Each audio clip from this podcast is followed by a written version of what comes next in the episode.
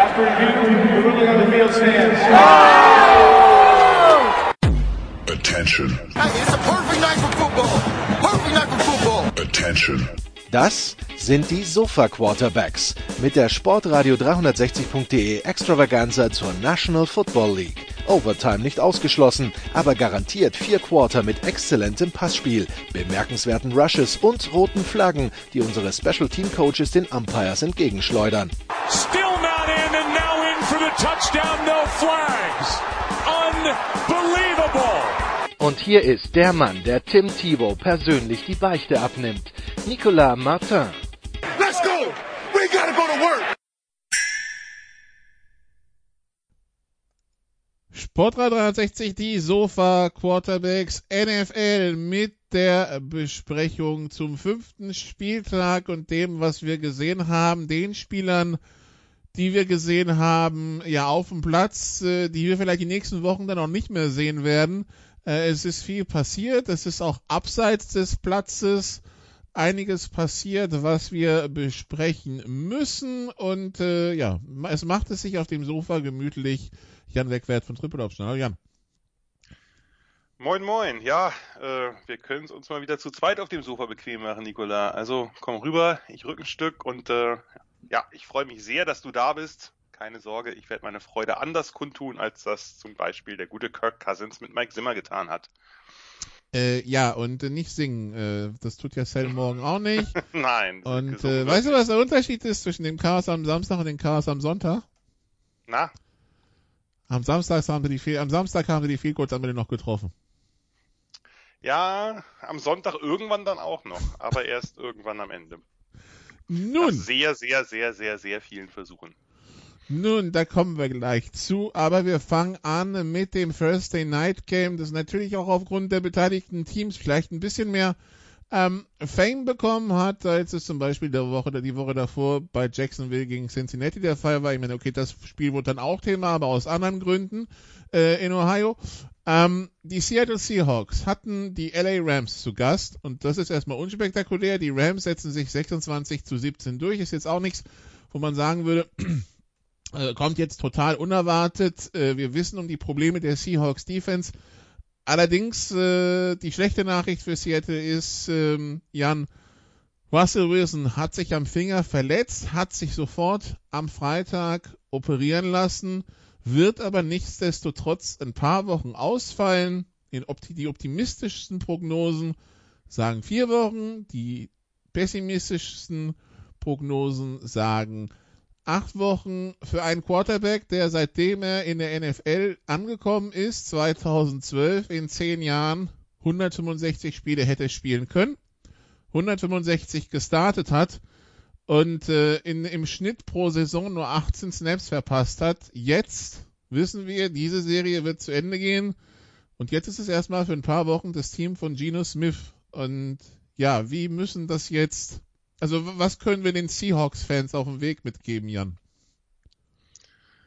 Naja, zunächst mal, irgendwann erwischt es jeden. Es ist nun mal eine Sportart, die äh, viele Verletzungen äh, hervorruft. Das äh, liegt in der Natur der Sache und selbst die härtesten können sich eben irgendwann mal irgendeine unglückliche Verletzung zuziehen, die sie dann ein paar Wochen an die Seitenlinie steckt oder eben eine Operation unumgänglich macht. Äh, und ja, bei, bei Russell Wilson, man, man sah es ja auch, ne? der Mittelfinger sah nicht in Ordnung Un aus. Unschön aus, ja. Ja, da kann man, äh, kann man natürlich auch keinen Druck drauf kriegen äh, auf den Ball. Das ist, äh, das ist sicherlich, ähm, das ist sicherlich sinnvoll, dass man das jetzt angeht. Es gab ja auch offensichtlich keine andere Option und ähm, ja, nun muss man abwarten. Die Seattle Seahawks haben jetzt in der äh, bisherigen Saison, wie du ja schon sagtest, wahrlich nicht geglänzt, gerade in der Defensive und letztlich auch nicht in der Offensive, auch mit Waldron, mit der neuen, mit dem neuen OC.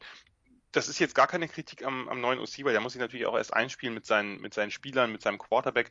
Aber das, was wir ja so ein bisschen in den letzten Jahren auch schon hatten, ist, dass diese Seahawks Offense ein bisschen auf der Suche nach ihrer Identität ist, die eine Zeit lang relativ klar war, die dann aus verschiedenen Gründen nicht mehr so gut funktioniert hat. Da spielten die O-Line rein, da spielten die Running Backs rein äh, und so ein bisschen dann irgendwann abhängig war davon, dass Russell Wilson spektakuläre Big Plays hier oder da generiert und das, da, da ist er nun mal der Quarterback neben Mahomes und auch vor Mahomes schon, der das am meisten tun kann, noch mehr als Rogers vielleicht, gerade diese völlig absurden Big Plays, aber eben nicht unbedingt jemand ist, der konstant spielt. Er spielt immer auf einem hohen Niveau, aber er hat eben seine, seine Aussetzer. Er hat jetzt, er ist jetzt keiner, der den Ball dauerhaft gut konstant bewegen konnte oder gerade gerade in den letzten Jahren wurde das mehr und mehr offensichtlich, äh, als er eben auch die Unterstützung durchs Run Game, also wenn man eben Marshall Lynch hat und eine vernünftige O-Line, dann fällt das alles leichter und natürlich will man jetzt auch äh, Russell Wilson nicht dauernd rennen lassen, wie man das äh, zu Beginn seiner Karriere nochmal mehr getan hat. Das ist halt ein bisschen das Problem und von daher, so blöd das klingt, ist liegt jetzt in dieser Pause, in dieser Verletzungspause auch eine gewisse Chance. Wir müssen ja nicht drüber reden, dass Geno Smith ein mörderisches Downgrade ist zu Russell Wilson. Das ist völlig klar. Aber vielleicht, ganz, ganz vielleicht, und äh, das ist die Hoffnung, die ich den Seahawks-Fans mitgeben könnte, ist es ja hilfreich oder könnte es hilfreich sein, ob das dann in dieser Saison noch zur Anwendung kommt, weiß man nicht, aber hilfreich, mal was zu entwickeln, was Wilson auch nach seiner Rückkehr zugutekommen kann, nämlich eine Struktur, eine Struktur der Offense, die man mit Geno Smith viel mehr spielen muss, weil man eben nicht diese magischen Plays hat, die Wilson ab und zu raushaut oder regelmäßig raushaut. Also hat man vielleicht schon, aber nicht die, die man will. Ja, gut, sagen wir mal so, er hat mir gar nicht so schlecht gefallen. Man darf, man darf nicht vergessen, dass Geno Smith jetzt schon ein paar Jahre Backup ist. Seine Starting-Zeiten sind ein Stück her. Und, äh, und der kam jetzt rein völlig, also auch wie gesagt, er hat sehr, sehr wenig Snaps und vor allem sehr, sehr wenig Pässe gesehen und dafür sah das echt okay aus, möchte ich sagen, was er da geliefert hat und wie gesagt, vielleicht gelingt es ja den, den Seahawks und des, dem, dem OC und auch dem, der gesamten Offense irgendeine Art von Struktur herzustellen, wie man mit Geno Smith leidlich erfolgreich ist. Ob das reicht dann für, für Siege, wird man sehen, weil natürlich die Defense da dem momentan ein bisschen entgegensteht. Äh, aber unmöglich ist es ja nicht. Und vielleicht kriegt man damit eben auch eine Struktur in die Offense rein, wie gesagt, äh, von der Wilson profitieren kann, wenn er dann zurückkommt. Weil das ist so ein bisschen das Problem auch, dass die Seahawks Offense eigentlich gerade von seinen Big Plays lebt. Und das ist eben was, was man nicht dauerhaft herstellen kann. Äh, und vielleicht, wie gesagt, vielleicht, vielleicht, vielleicht ähm, reden wir in vier Wochen drüber, dass das auf irgendeine komische Weise, vielleicht nicht von der Bilanz her, aber auf irgendeine komische Weise dieser Offense gut getan hat. Klingt komisch, ist aber so.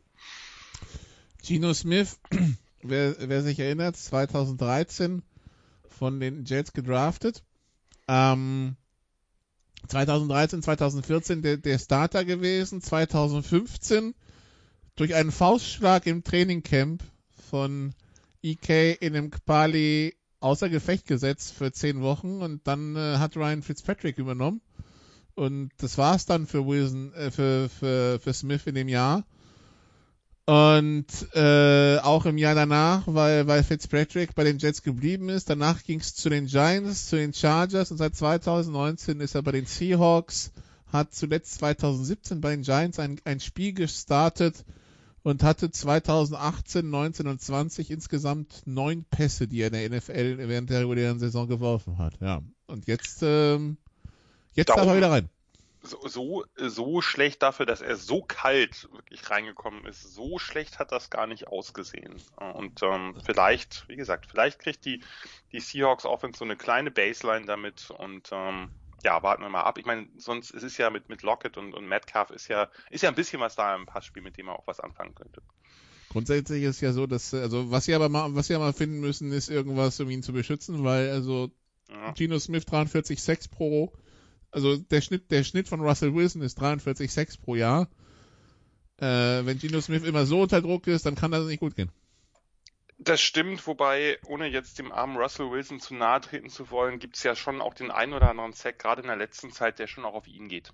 Also äh, es ist jemand, der eben den Ball lange hält, der aufs Big Play schielt, der vertikal orientiert ist, Russell Wilson. Und da gibt's, äh, gab es schon ein paar Momente, wo man denkt, Junge wirft den Ball weg und der tut's nicht. Äh, das wird Geno Smith in der Form sicherlich nicht machen. Der wird jetzt nicht den, den Pocket Wizard da hinten spielen, der dann äh, im Backfield rumscrambled und irgendwo den, den tiefen Ball noch raushaut. Das wird man ihm sicherlich nicht angewöhnen. Äh, von daher könnte einiges ein bisschen konventioneller zugehen, aber klar, natürlich ist die O-Line auch ein Teil des Problems. Äh, nur das größere Problem, äh, das steht sicherlich auf der anderen Seite äh, der, der Unit sozusagen äh, in der Defense. Gerade was die Secondary angeht, da hat man ja nun äh, schon die letzten Wochen gesehen, dass es das, das ein oder andere Problem gibt. Es gab natürlich jetzt viel Und da hat sich viel aufgehangen an Jamal Adams. Das äh, natürlich liegt in der Natur der Sache, wenn man für einen Spieler so teuer tradet und äh, dieses Play gegen Deshaun Jackson, wo, äh, wo der Ball unterworfen ist und wo man ihn dann nachher fürchterlich für kritisiert hat, dass er das Play quasi so überläuft, da hat er viel Flag für bekommen. Das Play würde ich jetzt nicht zu hoch hängen. Das ist ein schwieriger Ball. Das ist dieser Klassiker, wenn du eben als DB an, am Receiver orientiert bist und der Ball ist stark unterworfen. Der Receiver sieht den Ball natürlich. Du siehst ihn nicht, stoppt ab, dann siehst du immer dämlich aus. Aber das ist ja nicht das einzige Problem gewesen äh, der Seahawks. Die hätten vielleicht irgendwann mal anfangen sollen, Robert Woods zu decken. Der hat die einfach gekillt. Und äh, ja, äh, da musste Stafford erneut nicht sein bestes Spiel spielen mit den Rams, aber das reicht dann trotzdem. Ja, der also wurde also getradet ähm, und die äh, Moment, doch die Jets, ne? Ja, die Jets bekommen ja. noch den Erstrunder 2022 hm. und vielleicht wird der doch noch ein bisschen wertvoller. Wenn als das man jetzt, das so dachte. Als dass man ja. das vielleicht gedacht hat, wenn es jetzt für die Saison der Seahawks gar nicht mehr läuft. Äh, MVP des Spiels natürlich Michael Dixon, der Panther, dessen Punt weggeblockt wird, der dann in einem athletischen Move diesen Ball mit einer Hand aufhebt und ihn nochmal puntet, zum Erstaunen aller. Ja, das geht in der NFL. Ähm, solange der Ball die Line of Scrimmage nicht, über, nicht überschritten hat. Ähm, ja, ansonsten die Rams solide, ne? Also ähm, die haben eine Halbzeit gebraucht, um reinzukommen und danach danach lief's. Ja, kann man glaube ich mit solide ganz gut beschreiben. Das war jetzt jetzt kein spektakulärer Sieg, obwohl es ja ein, ein durchaus namhafter Gegner war. Äh, aber, und wie gesagt, Stafford hat immer noch nicht so ganz den Groove gefunden, den ich erwartet habe. Das, das, ist ein guter Quarterback, überhaupt keine Frage. Und natürlich auch ein Upgrade zu Goff, aber eben äh, ist noch nicht ganz da, wo man ihn vielleicht haben wollte. Gerade was die Genauigkeit bei tieferen Bällen, was ja durchaus mit seinem Arm auch eine, eine Spezialität ist oder sein könnte. Äh, da könnte es noch ein bisschen, bisschen mehr bergauf gehen, aber das äh, zeigt natürlich auch, wie hoch das Potenzial ist dieses Teams. Das äh, ist ganz klar. Und äh, klar, auf der anderen Seite Michael Dixon, das ist das Play des Spiels gewesen, auch wenn es natürlich nachher nicht so eine große Rolle für den Ausgang gespielt hat, aber da ist mein Herz aufgegangen und das Herz von Christian Schimmel bestimmt auch, weil wir sind ja beide große Michael Dixon-Fans seit seiner Zeit beim College. Er ist einfach einer der Panther, die den Unterschied ausmachen können und hier ja auch ausgemacht hat. Gut, gibt sonst noch irgendwas zu sagen zu diesem Spiel?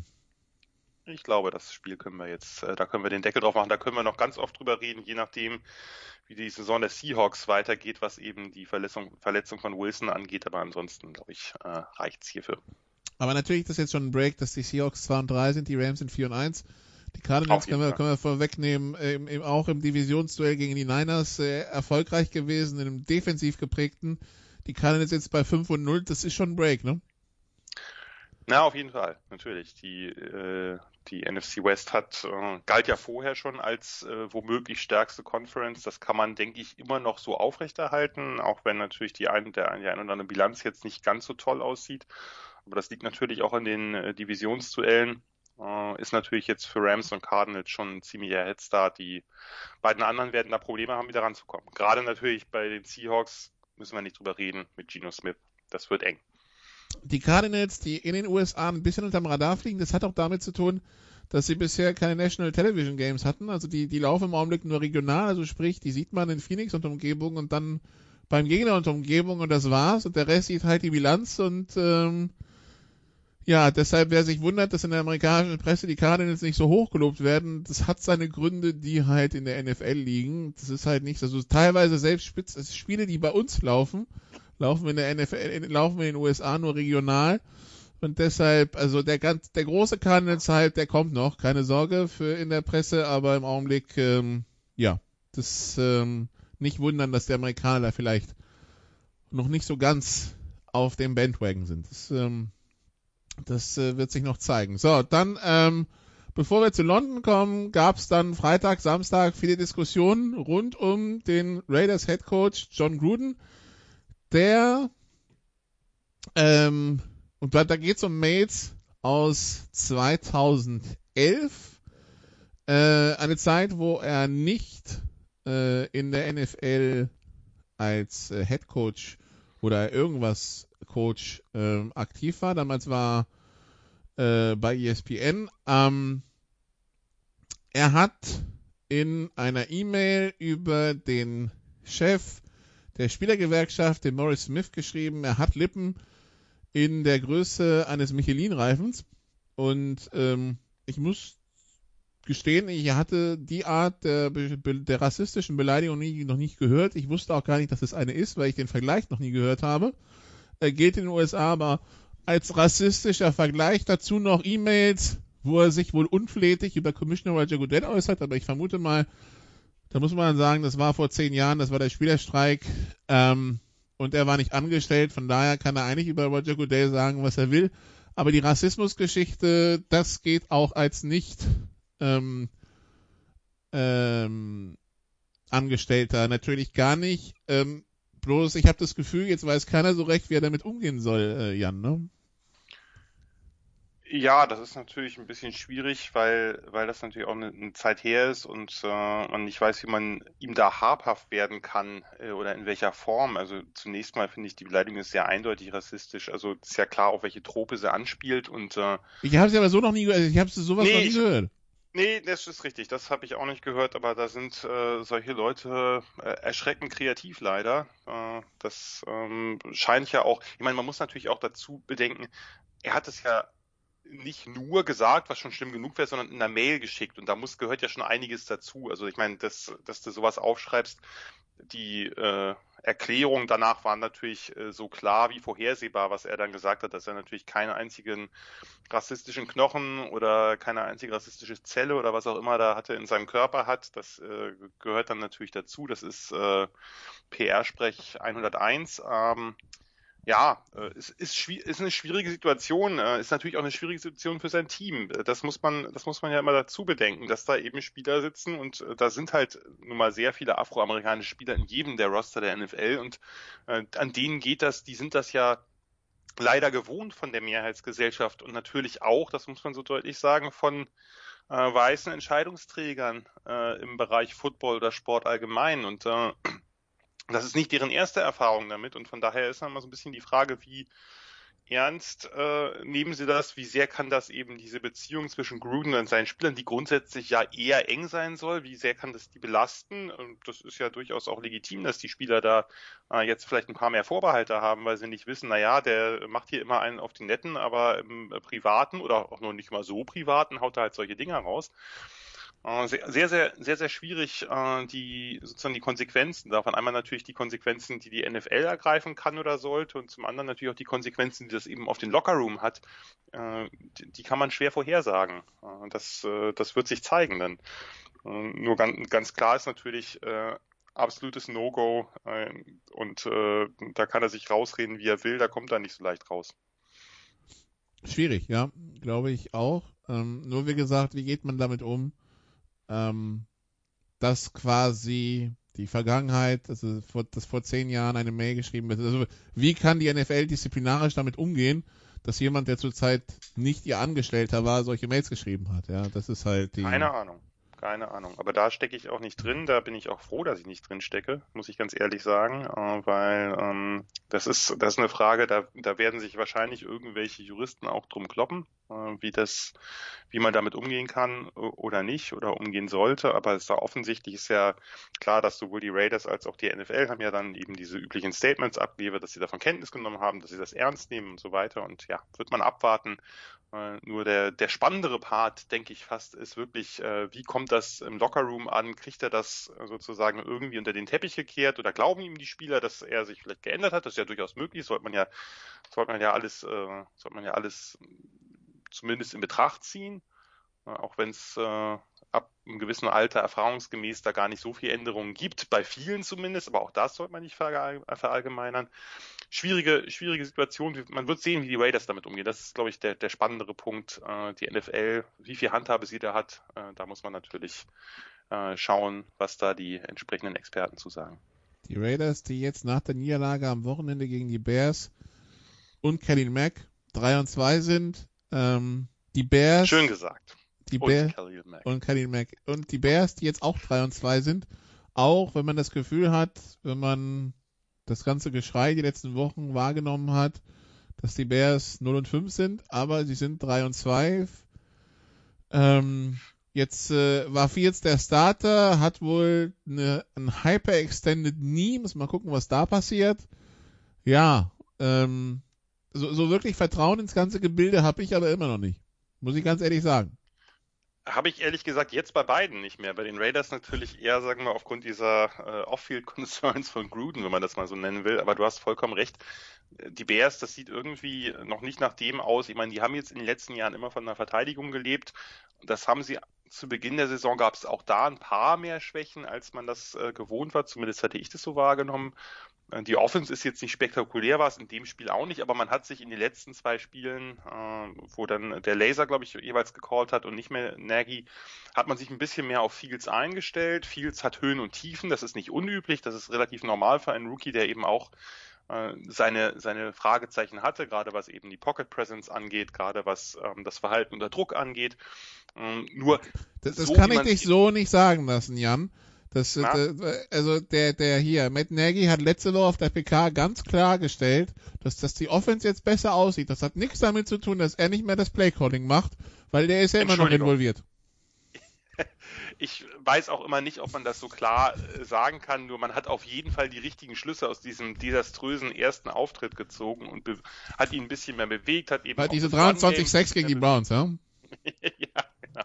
Wie gesagt, Fields ist nun auch jemand, das gehört einfach dazu. Man hat Rookie-Quarterbacks und selbst diese sehr talentierten vier Rookie-Quarterbacks, die man dieses Jahr äh, in der ersten Runde hatte, ähm, oder sagen wir mal so, die, in der ersten Runde hatte man mehr, aber diese vier großen, äh, von denen man sicher war, die werden NFL-Starter.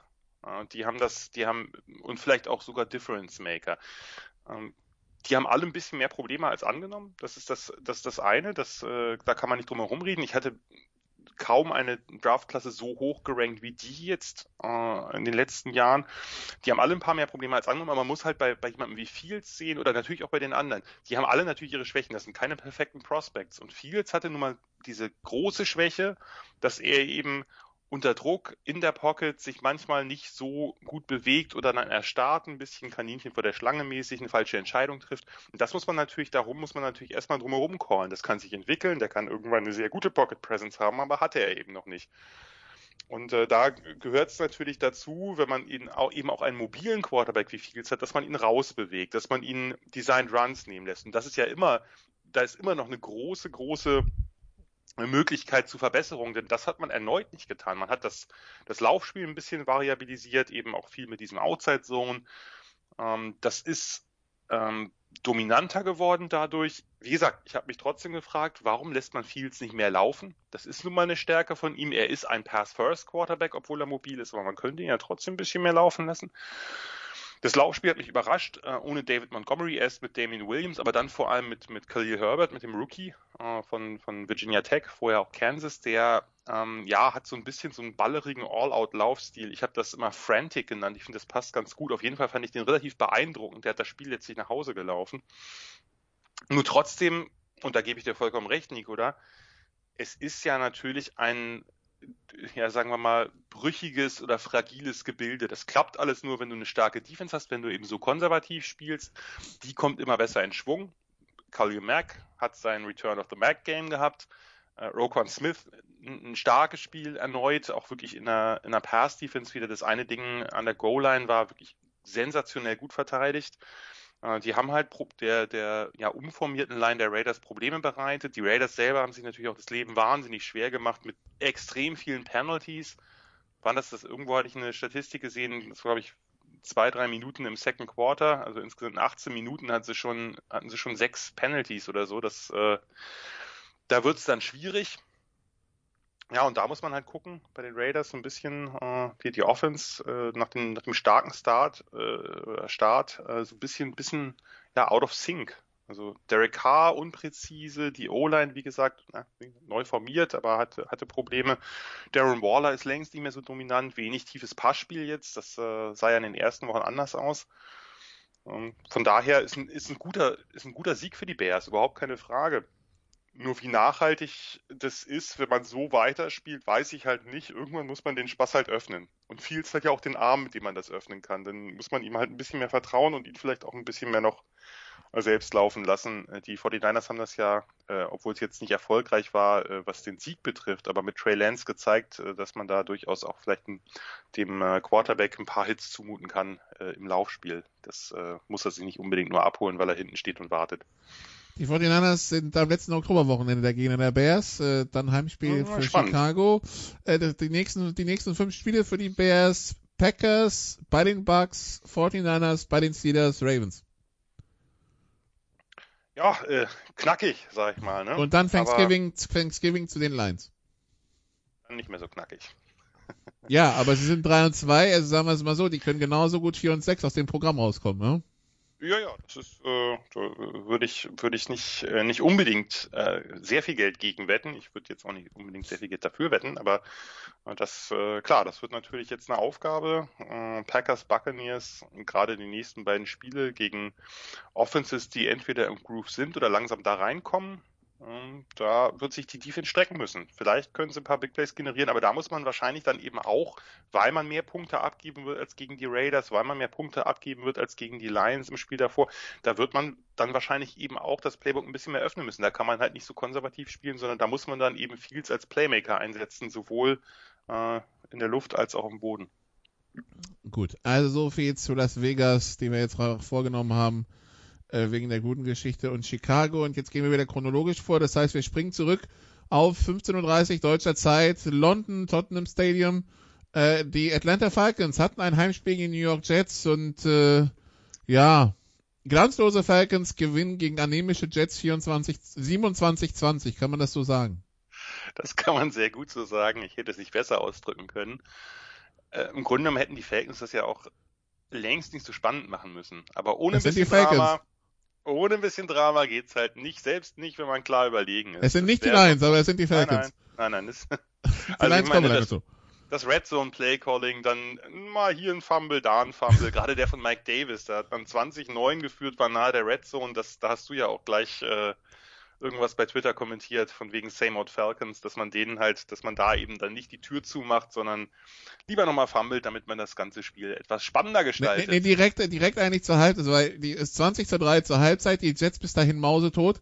Und ja, du fängst an mit einem riesen, mit einem, du lässt erstmal einen riesen Kickoff-Return zu und innerhalb von zwei Minuten nach der Halbzeit oder so, oder drei Minuten nach der Halbzeit, steht schon mal 20-9. Und dann weißt du schon, ah ja, da geht die Reise wieder hin. Natürlich. Natürlich. Aber wir sollten vielleicht die positiven Momente mitnehmen. Dieser Kyle Pitts, oder wie der noch gleich heißt, das ist, glaube ich, gar nicht so ein schlechter. Kann man mal einsetzen, hat man die ersten Wochen halt mal hier, mal da gemacht, aber man kann den auch mal. Er scheint ihn jetzt in den Tiefen des Scouting Reports wiedergefunden zu haben. Ja, ist irgendwie, glaube ich, war so ein undrafted Free Agent oder so. Ich mhm. komme da irgendwie durcheinander. Äh, nee, aber also super Leistung. Ne? dieser dieser One-Hand-Catch im Move, wo er ja auch eng gedeckt war. Und so, das ist einfach alles smooth, was er macht. Der ist, hat wirklich auch wieder verschiedenste Routes gelaufen, war da oft offen und selbst wenn nicht, kann er den Ball sichern. Es brauchte ja offensichtlich die Ausfälle von, von Gage und Calvin Ridley. Jetzt konnte man halt nicht mehr alle Last auf Cordero Patterson abwälzen. Hat gesagt, naja, haben wir noch irgendwo jemanden? Ah, dieser Pitts, ja, wunderbar. Nee, super Spiel von ihm und vielleicht äh, ist das ja auch ein kleiner Hinweis an Arthur Smith, dass man den wirklich auch featuren kann und muss in dieser Offense, denn das ist ein Spieler, der wird auch im ersten Jahr schon den Unterschied machen. Und, und der Matchup-Albtraum ist, weil das wieder so ein Receiver im Körper eines Titans ist, ne? Ja, ja, aber eben auch, also noch mal mehr als das für mich. Und ich meine, wie gesagt, ich finde auch die, die Einsatz, den Einsatz, Einsatzgebiet von Cordell Patterson finde ich gut. Ich äh, würde die Inside Runs vielleicht ein bisschen minimieren, aber da hat man eben auch noch so ein Chess-Piece, was man umherbewegen kann, was, was schwer äh, oder was variabel einzusetzen ist, was daher eben äh, schwer vorauszusehen ist für eine Defense. Ähm, das, das äh, mit den beiden allein und wenn dann, wie gesagt, noch, äh, noch Gage und vor allem Ridley zurückkommen, da könnte man schon was draus machen. Man hat halt weiterhin echt keinen guten Running Back, darum wird man wahrscheinlich Patterson auch, äh, auch die, die Inside Runs äh, nehmen lassen, aber das ist ja auch kein, keine ganz neue Erkenntnis, das war ja im letzten Jahr schon genauso. Aber wie gesagt, wenn man, wenn man Pitts hat und den ja auch entsprechend hoch, nämlich so hoch wie ein Teil, den noch nie gedraftet hat, dann sollte man ja noch einsetzen und man hat ja auch gesehen, das könnte sich lohnen. Der kriegt nur Kratzer im Lack, weißt du? Wenn, wenn, wenn, man dann, wenn man da schon einen Helm aufsetzt, dann ist er noch die Hälfte wert. Das ist wie, man, wie, wie, wie ein neues Auto. ja, der nur, nur, nur, Nummern, Nummernschilder ran und zack, 30% Wertverlust, ja? Ah ja. sollte man sich aufbewahren. Kann man ab und zu mal ein Bällchen hinwerfen, aber das war's dann auch. Ja, auf der anderen Seite, ne, ähm, die Jets, du hast es mit anämisch ganz gut beschrieben. Das war ja gerade in der ersten Halbzeit wirklich eine gruselige Leistung. Nicht nur, aber doch auch von Zach Wilson. Sinnbildlich war dieser Screen, ich glaube, der ging auf Tevin Coleman. Äh, da gab es kein Revenge-Game, trotz des schönen Returns, den er dem O-Liner an den Helm wirft. Also das war so ein, ja, so, so ein Blooper, der, das, der hat mich ein bisschen zum Lachen gebracht und der so ein bisschen sinnbildlich für das stand, was äh, die Jets da äh, veranstaltet haben. Ich, ich habe irgendwann, ich glaube Anfang viertes, weil so gar nichts passierte, geschrieben, die Falcons könnten hier sich jetzt schon in den Flieger nach Hause setzen und die die Jets würden es trotzdem irgendwie nicht in die Endzone schaffen, weil das das war das war so erbärmlich, da ging ja gar nichts. Mhm. Ja, auch sinnlich war, glaube ich, auf Corey Davis dieses Ding, wo der völlig frei da an der Goal-Line steht und Wilson merkt es so spät, dass dann immerhin noch die die Pass Interference gezogen werden kann und er dann nicht einfach äh, ganz locker reinmarschiert, hat dann, glaube ich, gar nicht, gar keinen Unterschied gemacht. Aber es war so ein bisschen, auch das war sinnbildlich dafür, dass Wilson immer ein bisschen spät mit den Entscheidungen war, sich nicht wirklich wohl gefühlt hat. Der hat den einen oder anderen schönen Pass rausgehauen. Das ist, das Talent ist ja da, aber äh, ja, da muss man jetzt einfach ein bisschen Geduld beweisen mit, mit Wilson, mit Robert Salah.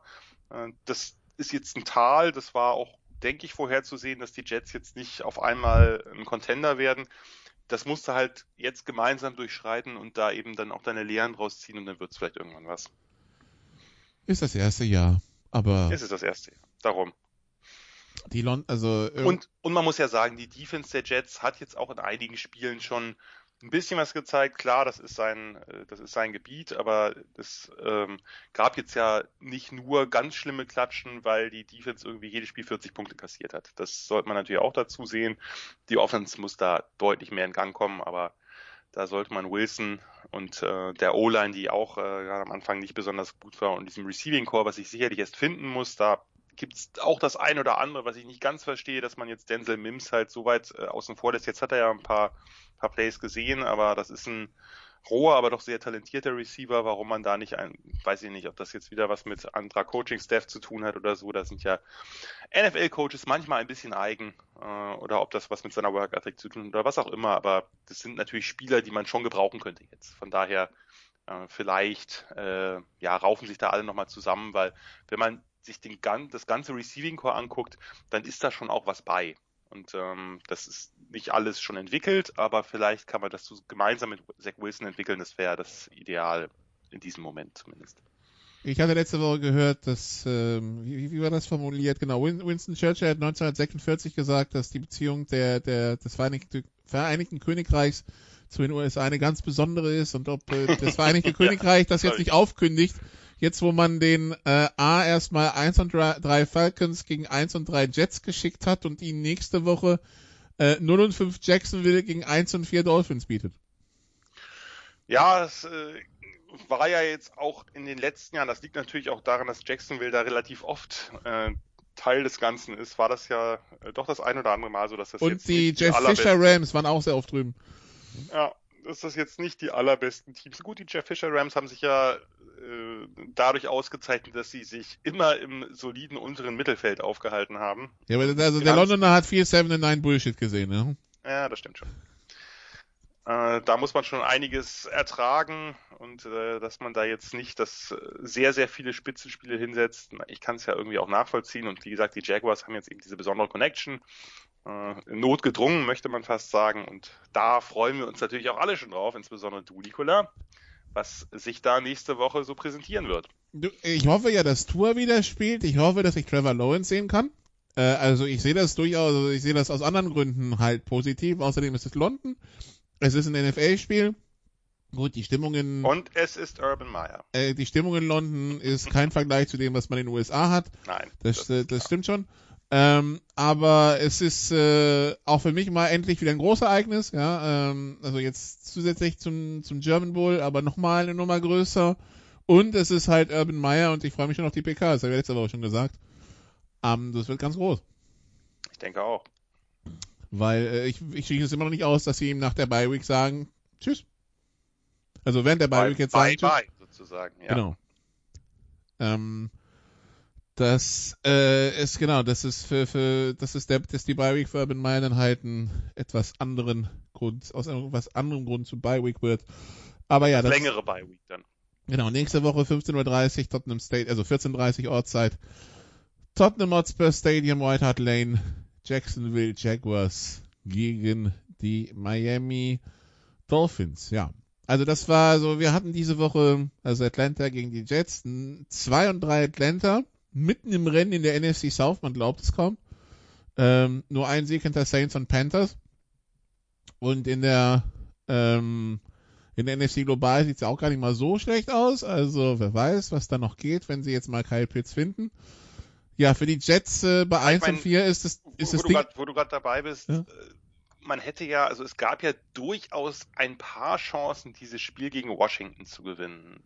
Kann man ja schon so sagen, ne, für die Falcons. Da, Ja, das haben sie auch Dann- am Ende, das haben sie auch am Ende wieder erfolgreich weggeschmissen, ja. äh, genau, und bei 3 zu 2 würden wir jetzt über einen Playoff-Kandidaten reden, so komisch das klingt. Ja, ja, aber das ist ja, ich meine, das war ja letztes Jahr schon, wenn du diese. Ja gut, letzt, letztes Jahr kann man nicht toppen. Diese drei Spiele Stretch am Anfang mit diesem Cowboy-Spiel, wo man diesen äh, sehr seltsamen Onside-Kick da nicht recovert und ähnliches, das war ja wirklich... was war das? Cowboys, Lions, Vikings? Ich weiß nicht mehr, Lions war auf jeden Fall dabei, was wunder verwunderlich ist, dass die Lions so ein Spiel dann gewinnen, weil die würde ich bei sowas immer noch mal ein Stück tiefer einordnen, aber äh, das war wirklich äh, Falcons in ja, bester Manier. Ich schau noch mal kurz. Hat äh, ja dann auch so ein paar Konsequenzen gehabt nach dieser wirklich grotesk unglücklichen Niederlagenserie. Nee, die Vikings haben wir noch geschlagen, genau. Niederlagen gegen Seattle, Dallas, Chicago, Green Bay, Carolina. Green Bay war wenigstens eine deutliche Klatsche. Dann Carolina, dann Minnesota gewonnen, dann Detroit verloren, ja. Und Aber wie äh, gesagt, diese, diese drei, diesen Dreier-Stretch war das, glaube ich, der äh, habe ich selten erlebt. Also das, äh, das muss man erstmal schaffen. Da, äh, da wirklich dann auch die Spiele so wegzuwerfen, wie es die Falcons geschafft haben, das war mehr oder weniger unmöglich. naja, nee, bei den Falcons ist es nicht so möglich. Ja, ist richtig. Well. Also, das war. Es war noch, es war natürlich, stimmt, es war noch die, dieses Spiel, ich habe das jetzt gerade, es war noch das Spiel gegen die Bears, wo man 26-10 im vierten Viertel bis sechs Minuten vor Schluss geführt hat und das Ding noch aus der Hand gegeben hat. War man Und, erstmal und, noch und schön dann drei Trubisky, Trubisky, wie. Trubisky wie ein junger Gott hat aussehen lassen, ne? Nee, es war, äh, ich habe es hier gerade, es war, Trubisky wurde gebencht und dann kam Ach so, stimmt, Foles genau. rein und hat die einfach auseinandergepflückt. Na gut. Genau. Ja, Ist ein hartes Leben als Falcons-Fan, nicht wahr, Nicola?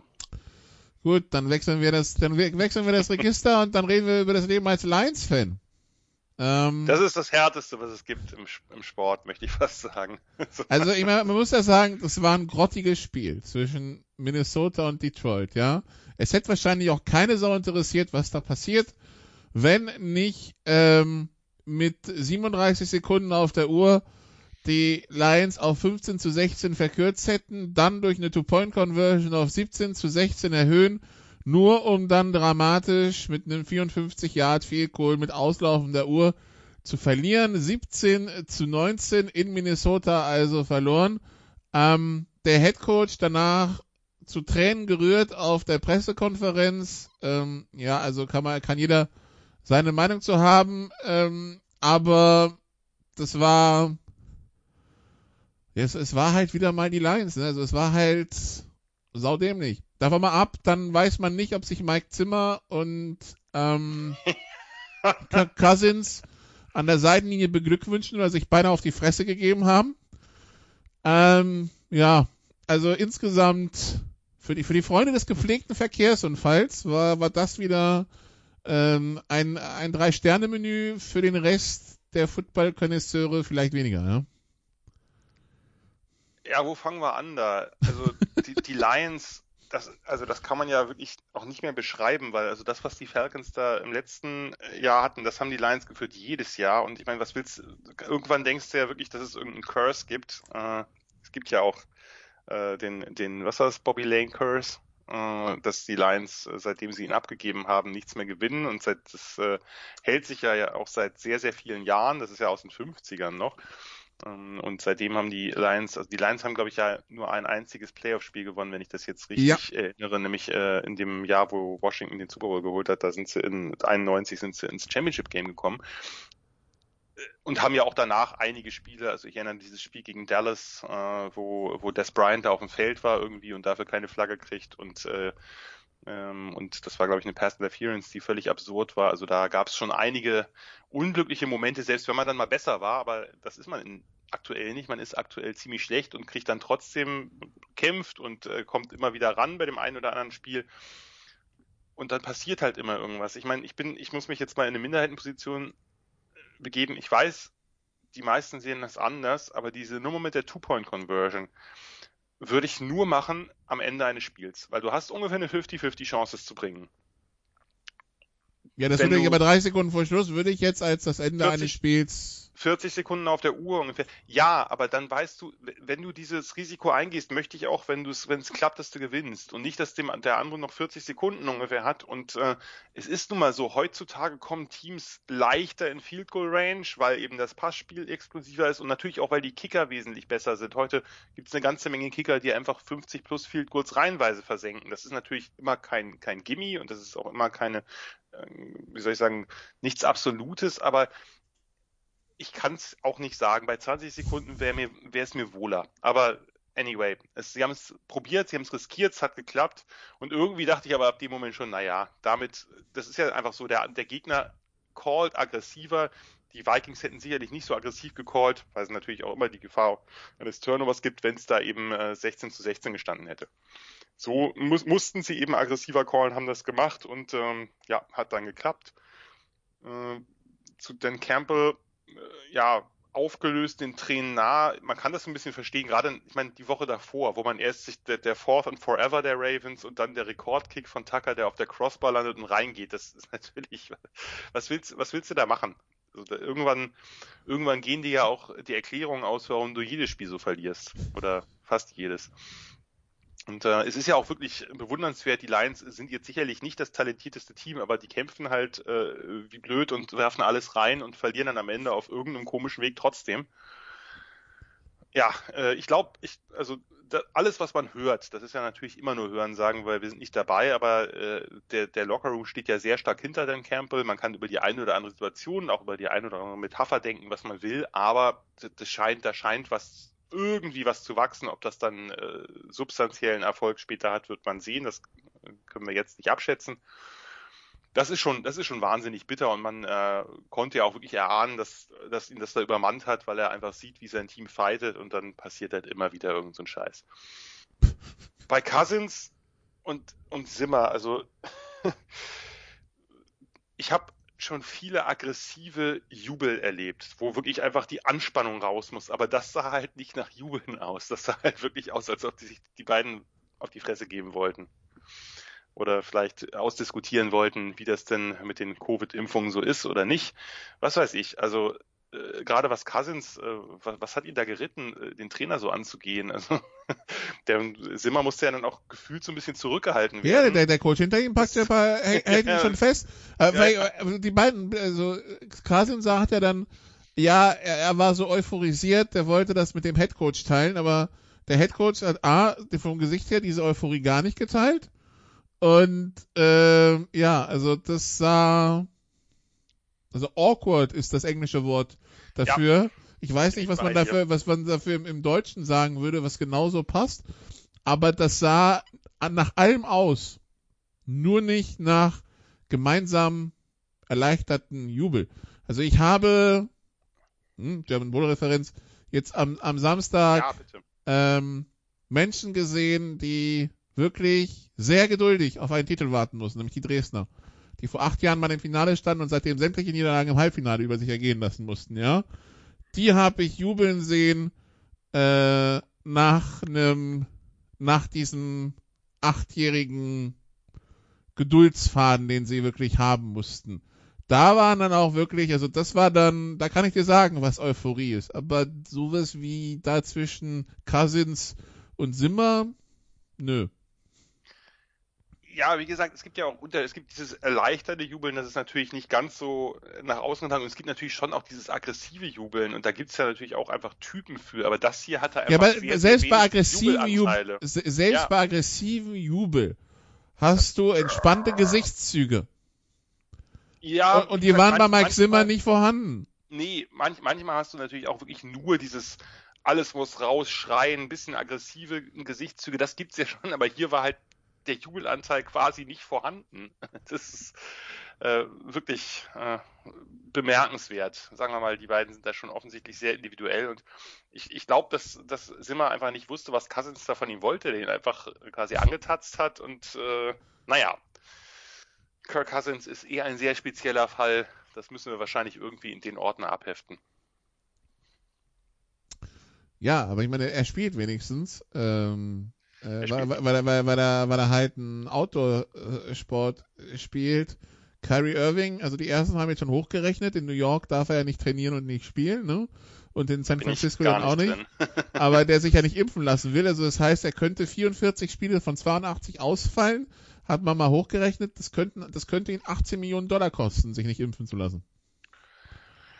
Ach ja, einige Leute nehmen dann, wie soll ich sagen, ihre Meinung. Ich finde es ja immer gut, wenn man für seine Meinung einsteht, nur vielleicht nicht unbedingt für Schwachsinnige, aber gut, das äh, ist dann natürlich, äh, liegt dann in der Natur des Betrachters, wie man das einschätzt. Äh, bei Kirk Cousins, der hat offensichtlich ja sein komisches Plexiglasgefängnis da aufgebaut und bisher gibt's ja auch noch keinen Bericht darüber, dass er entweder positiv ist oder dafür gesorgt, dass es irgendwer anders das ist. Wir werden diese kleine Storyline natürlich über die Saison weiter verfolgen. Ah, Ist es nicht schön. Es ist wenn man sich mit solchen mittelschön. Problemen be- befassen kann. äh, ja, ja, ja. Ja, zum Glück spielen die Vikings, äh, spielen, zum Glück spielen die Vikings nicht in England, sonst wäre er in Quarantäne gelandet als ja. Ungeimpfter. ähm, ja. Fantastisch. Well, was äh, was sollen wir sagen? Das ähm, es ist nicht es ist nicht immer alles schön und bei den Vikings die die Fragezeichen bleiben. Gut, auch aus dem 19 Uhr Slot das vielleicht wildeste Spiel von allen. Äh, ich weiß nicht, ob ich sowas schon mal erlebt habe in der NFL. Ähm, Cincinnati gegen Green Bay. Irgendwann war ich beim Punkt, es, dieses Spiel, dass es eigentlich frustrierend wäre, wär dies, wenn dieses Spiel unentschieden ausgehen würde. Irgendwann war ich beim Punkt, wo ich so dachte, für dieses Spiel hätten eigentlich beide die Niederlage verdient. Äh, Green Bay gewinnt in der Overtime 25 zu 22 nach ähm, ja nach einem Field Goal schießen, das an das Elfmeterschießen der Schweiz gegen die Ukraine erinnerte. Ne? Ja, äh, nur noch einer mehr, ne? Oder zwei sogar? wie auch immer.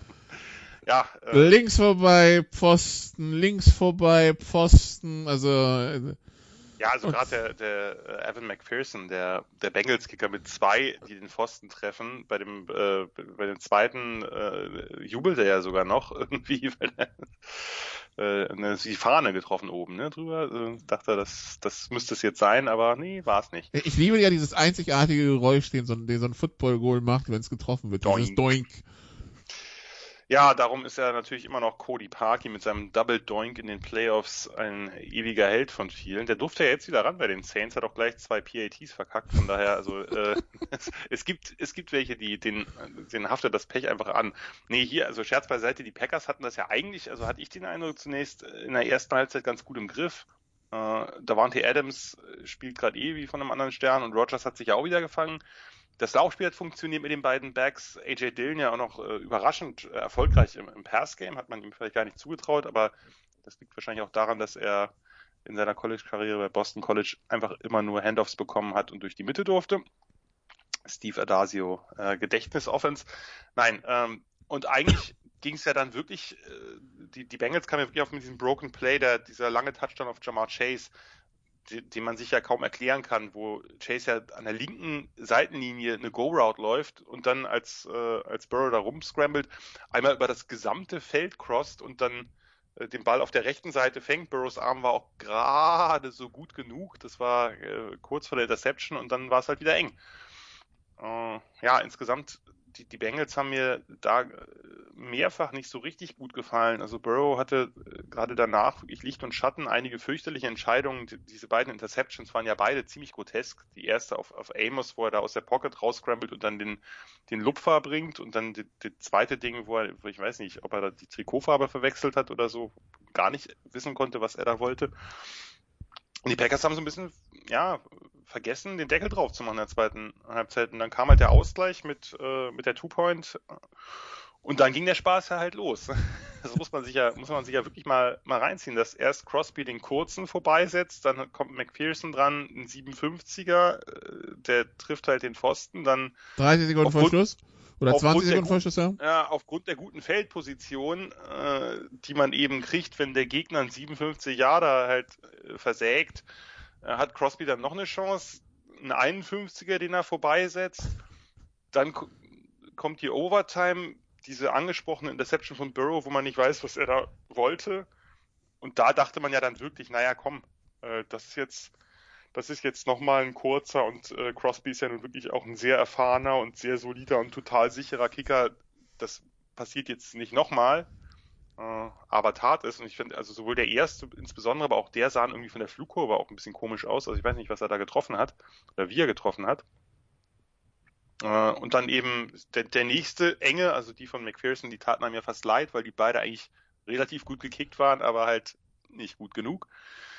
Und ganz im Ernst, Nikola, hättest du bei Fourth and Inches das 49 Jahre versucht, nachdem Crosby zwei kürzere vorher daneben gesetzt hat?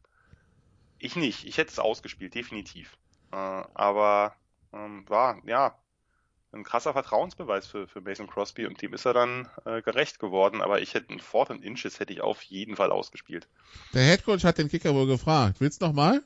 Und der hat gesagt, ja, mache ich. Also, und das muss es wohl über, so überzeugend gesagt haben, dass der Headcoach gesagt hat, okay, dann bitte sehr.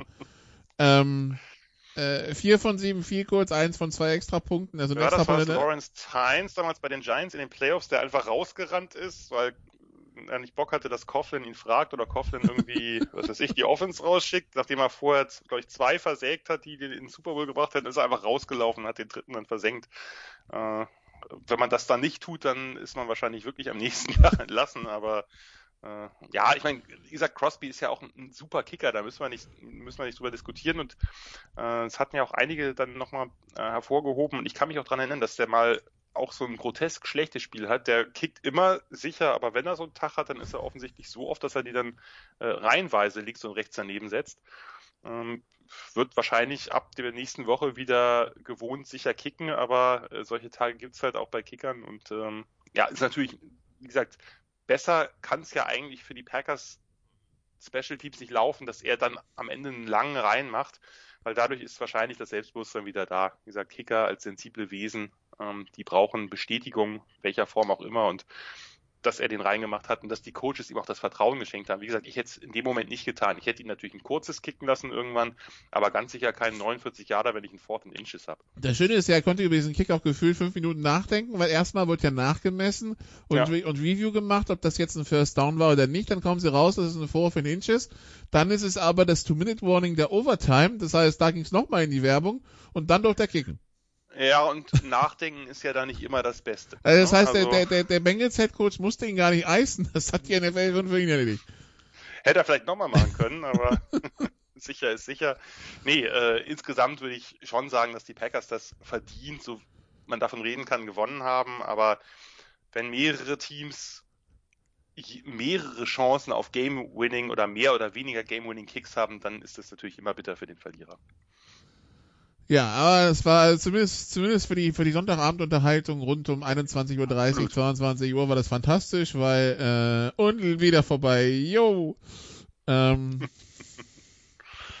war großartig, ja. Das, besser geht es nicht. Bess, besser geht's nicht. Dann, äh, ja, was, was, was haben wir noch? Wir haben äh, ein Pittsburgh-Team, das gegen Denver gewinnt, allerdings Julius Smith-Schuster wohl fürs Jahr verloren hat. Ähm, aber Pittsburgh kann es noch. Das ist vielleicht die beruhigende Nachricht für Steelers-Fans. Ja, nachdem äh, Juju ja äh, gefühlt seit ein paar Wochen auf dem Trade-Block sitzt, ob er es wirklich tut, weiß ich nicht, aber die Gerüchte haben sich ja doch immer wieder intensiviert. Kann man jetzt relativ sicher sein, dass er nicht getradet wird. Das ist natürlich eine blöde Situation für ihn insbesondere.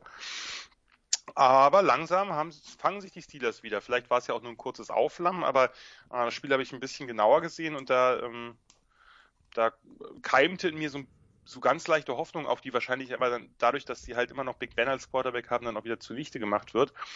Ich war ja einer der wenigen, der deren Draft nicht völlig katastrophal fand, weil ich die Spieler eigentlich alle mochte und ähm, sie haben ja die O-Line in der O-Line spielen sie ja eben mit den beiden Rookies aus den mittleren Runden, mit Kendrick Green und Dan Moore. Ähm, seit dem ersten Spiel, und das ist natürlich klar, wenn du jetzt nicht die absoluten Super Prospect hast, sondern eben Spieler, die du vielleicht entwickeln musst, dass das erst sich zusammenfinden muss. Und ich fand, die haben das eigentlich gar nicht so schlecht gemacht. Vielleicht kommen die langsam zusammen, weil es hat sowohl das Laufspiel zum ersten Mal wirklich gut funktioniert mit Najee Harris. Najee Harris ist ein verdammt talentierter Back, das wird er auch noch ganz, ganz oft zeigen. Aber wenn du nix, wenn du keine Lücken hast, dann geht's nicht, dann kommst, gehst du halt mit irgendeinem Dreier-Average raus. Und ähm, ja, ich hatte irgendwo eine Statistik gelesen, dass Najee Harris sehr, sehr viele Tackles gebrochen hat, was nicht zu den, dem Raumgewinn passt, den er gemacht hat, was eben darauf hindeutet, dass die Ola nicht so wahnsinnig gut geblockt hat. Und ich fand auch, dass sie im Passblock ganz gut aussah, gerade gegen, gegen Von Miller und Co. Das, ähm, das ist ja jetzt auch eine Defense, die unangenehm zu spielen ist, auch, auch und gerade im Passblock. Und ich finde, ich meine, Big Ben ist nun wirklich mittlerweile eine Statue, die da hinten steht, aber sich keinen Schritt nach links oder rechts bewegen kann dafür vielleicht kommt die O-Line der Steelers ja langsam. Das heißt ja noch nicht, dass das eine gute wird, aber vielleicht geht da was in die richtige Richtung. Ja, Big Ben auch deutlich verbessert, hängt sicherlich auch dann eben mit dem verbesserten Passblock zusammen. Das äh, greift ja einfach alles ineinander. Ähm, ja, hat wieder den einen Lichtblick gefühlt denselben Touchdown auf Deontay Johnson wie letzte Woche geworfen. Ja. Zu Beginn. Das ist, das, das ist so das. 1 zu 1. 1 zu 1 dasselbe. Ich weiß nicht, ob Play. die Plays skripten am Anfang, aber auf jeden Fall waren sie dann plötzlich wieder auf der Seite des Playbooks angekommen. Das Gefühl hatte ich auch. Ja, ja, ja, ja, also wirklich, aber wirklich, und er hat ihn auch genauso gelegt, also gefühlt war es wirklich derselbe, dasselbe Play einfach nochmal. Vielleicht hat er mal nur im ersten Quarter noch so viel Saft im Arm, dass es dann immer geht.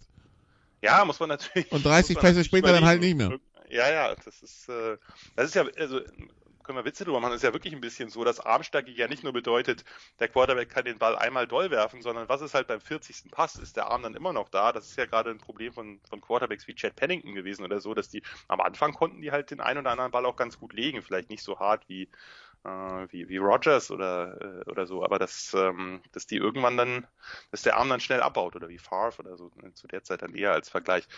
Anyway, ähm, das sah insgesamt besser aus, was die Steelers Offense da gemacht haben. Das Big Play of Claypool war schön, wobei man muss natürlich auch sagen, äh, Chase Claypool gegen Von Miller in Coverage sollten sich die Broncos vielleicht was anderes überlegen. Ist zumindest nicht die Idee, die ich hatte. Von Miller hat ihn dann getackelt, wohlgemerkt, 40 Yards downfield, aber, äh, aber trotzdem vielleicht Von Miller eher Pass Rush und irgendeinen anderen Spieler, im Idealfall sogar einen Defensive Back gegen Chase Claypool stellen. Ähm, könnte erfolgsversprechender sein. Ähm, und, und auch danach haben die Broncos ja doch das ein oder andere, äh, den ein oder anderen blöden Fehler gemacht. Dann haben wir dieses, diese, dieses Leverage Penalty gehabt beim Field Goal Attempt, ne, dass einer versuchte, einen anderen Player zu benutzen, um da äh, Ja. etwas höher zu kommen. Äh, was dann dazu führte, dass das Field Goal der Steelers, was gut war, vom Board genommen wurde und sie lieber noch einen Touchdown auf Claypool gemacht haben, war auch ein ganz okayer Pass von Big Ben. Da hat man gesehen, ein paar, ein paar hat er ja doch noch drauf, auch wenn das bisher, da müssen wir nicht drüber reden, wirklich enttäuschend war. Ja, und die Broncos sind dann ein bisschen spät aufgewacht. Ich meine, sie hatten ja noch die Chance. Sie haben die zwei Touchdowns gemacht und hatten dann die Chance an der Goal-Line, äh, drei Pässe, drei nicht ganz ideale Pässe von Bridgewater, die aber auch jeweils sehr, sehr gut gecovert waren von den Steelers, muss man auch sagen. Äh, wurde am Ende dann noch spannender, als es hätte sein müssen. Aber ähm, äh, war dann natürlich, äh, war dann natürlich trotzdem durch. Ähm, wir freuen uns für Kendall hinten. Ja, ich insbesondere, ich habe ich hab mich sehr gefreut, äh, den, den Touchdown, äh, nachdem äh, er hat ja jetzt schon ein paar Pässe gefangen äh, in den letzten Spielen, jeweils einen, glaube ich.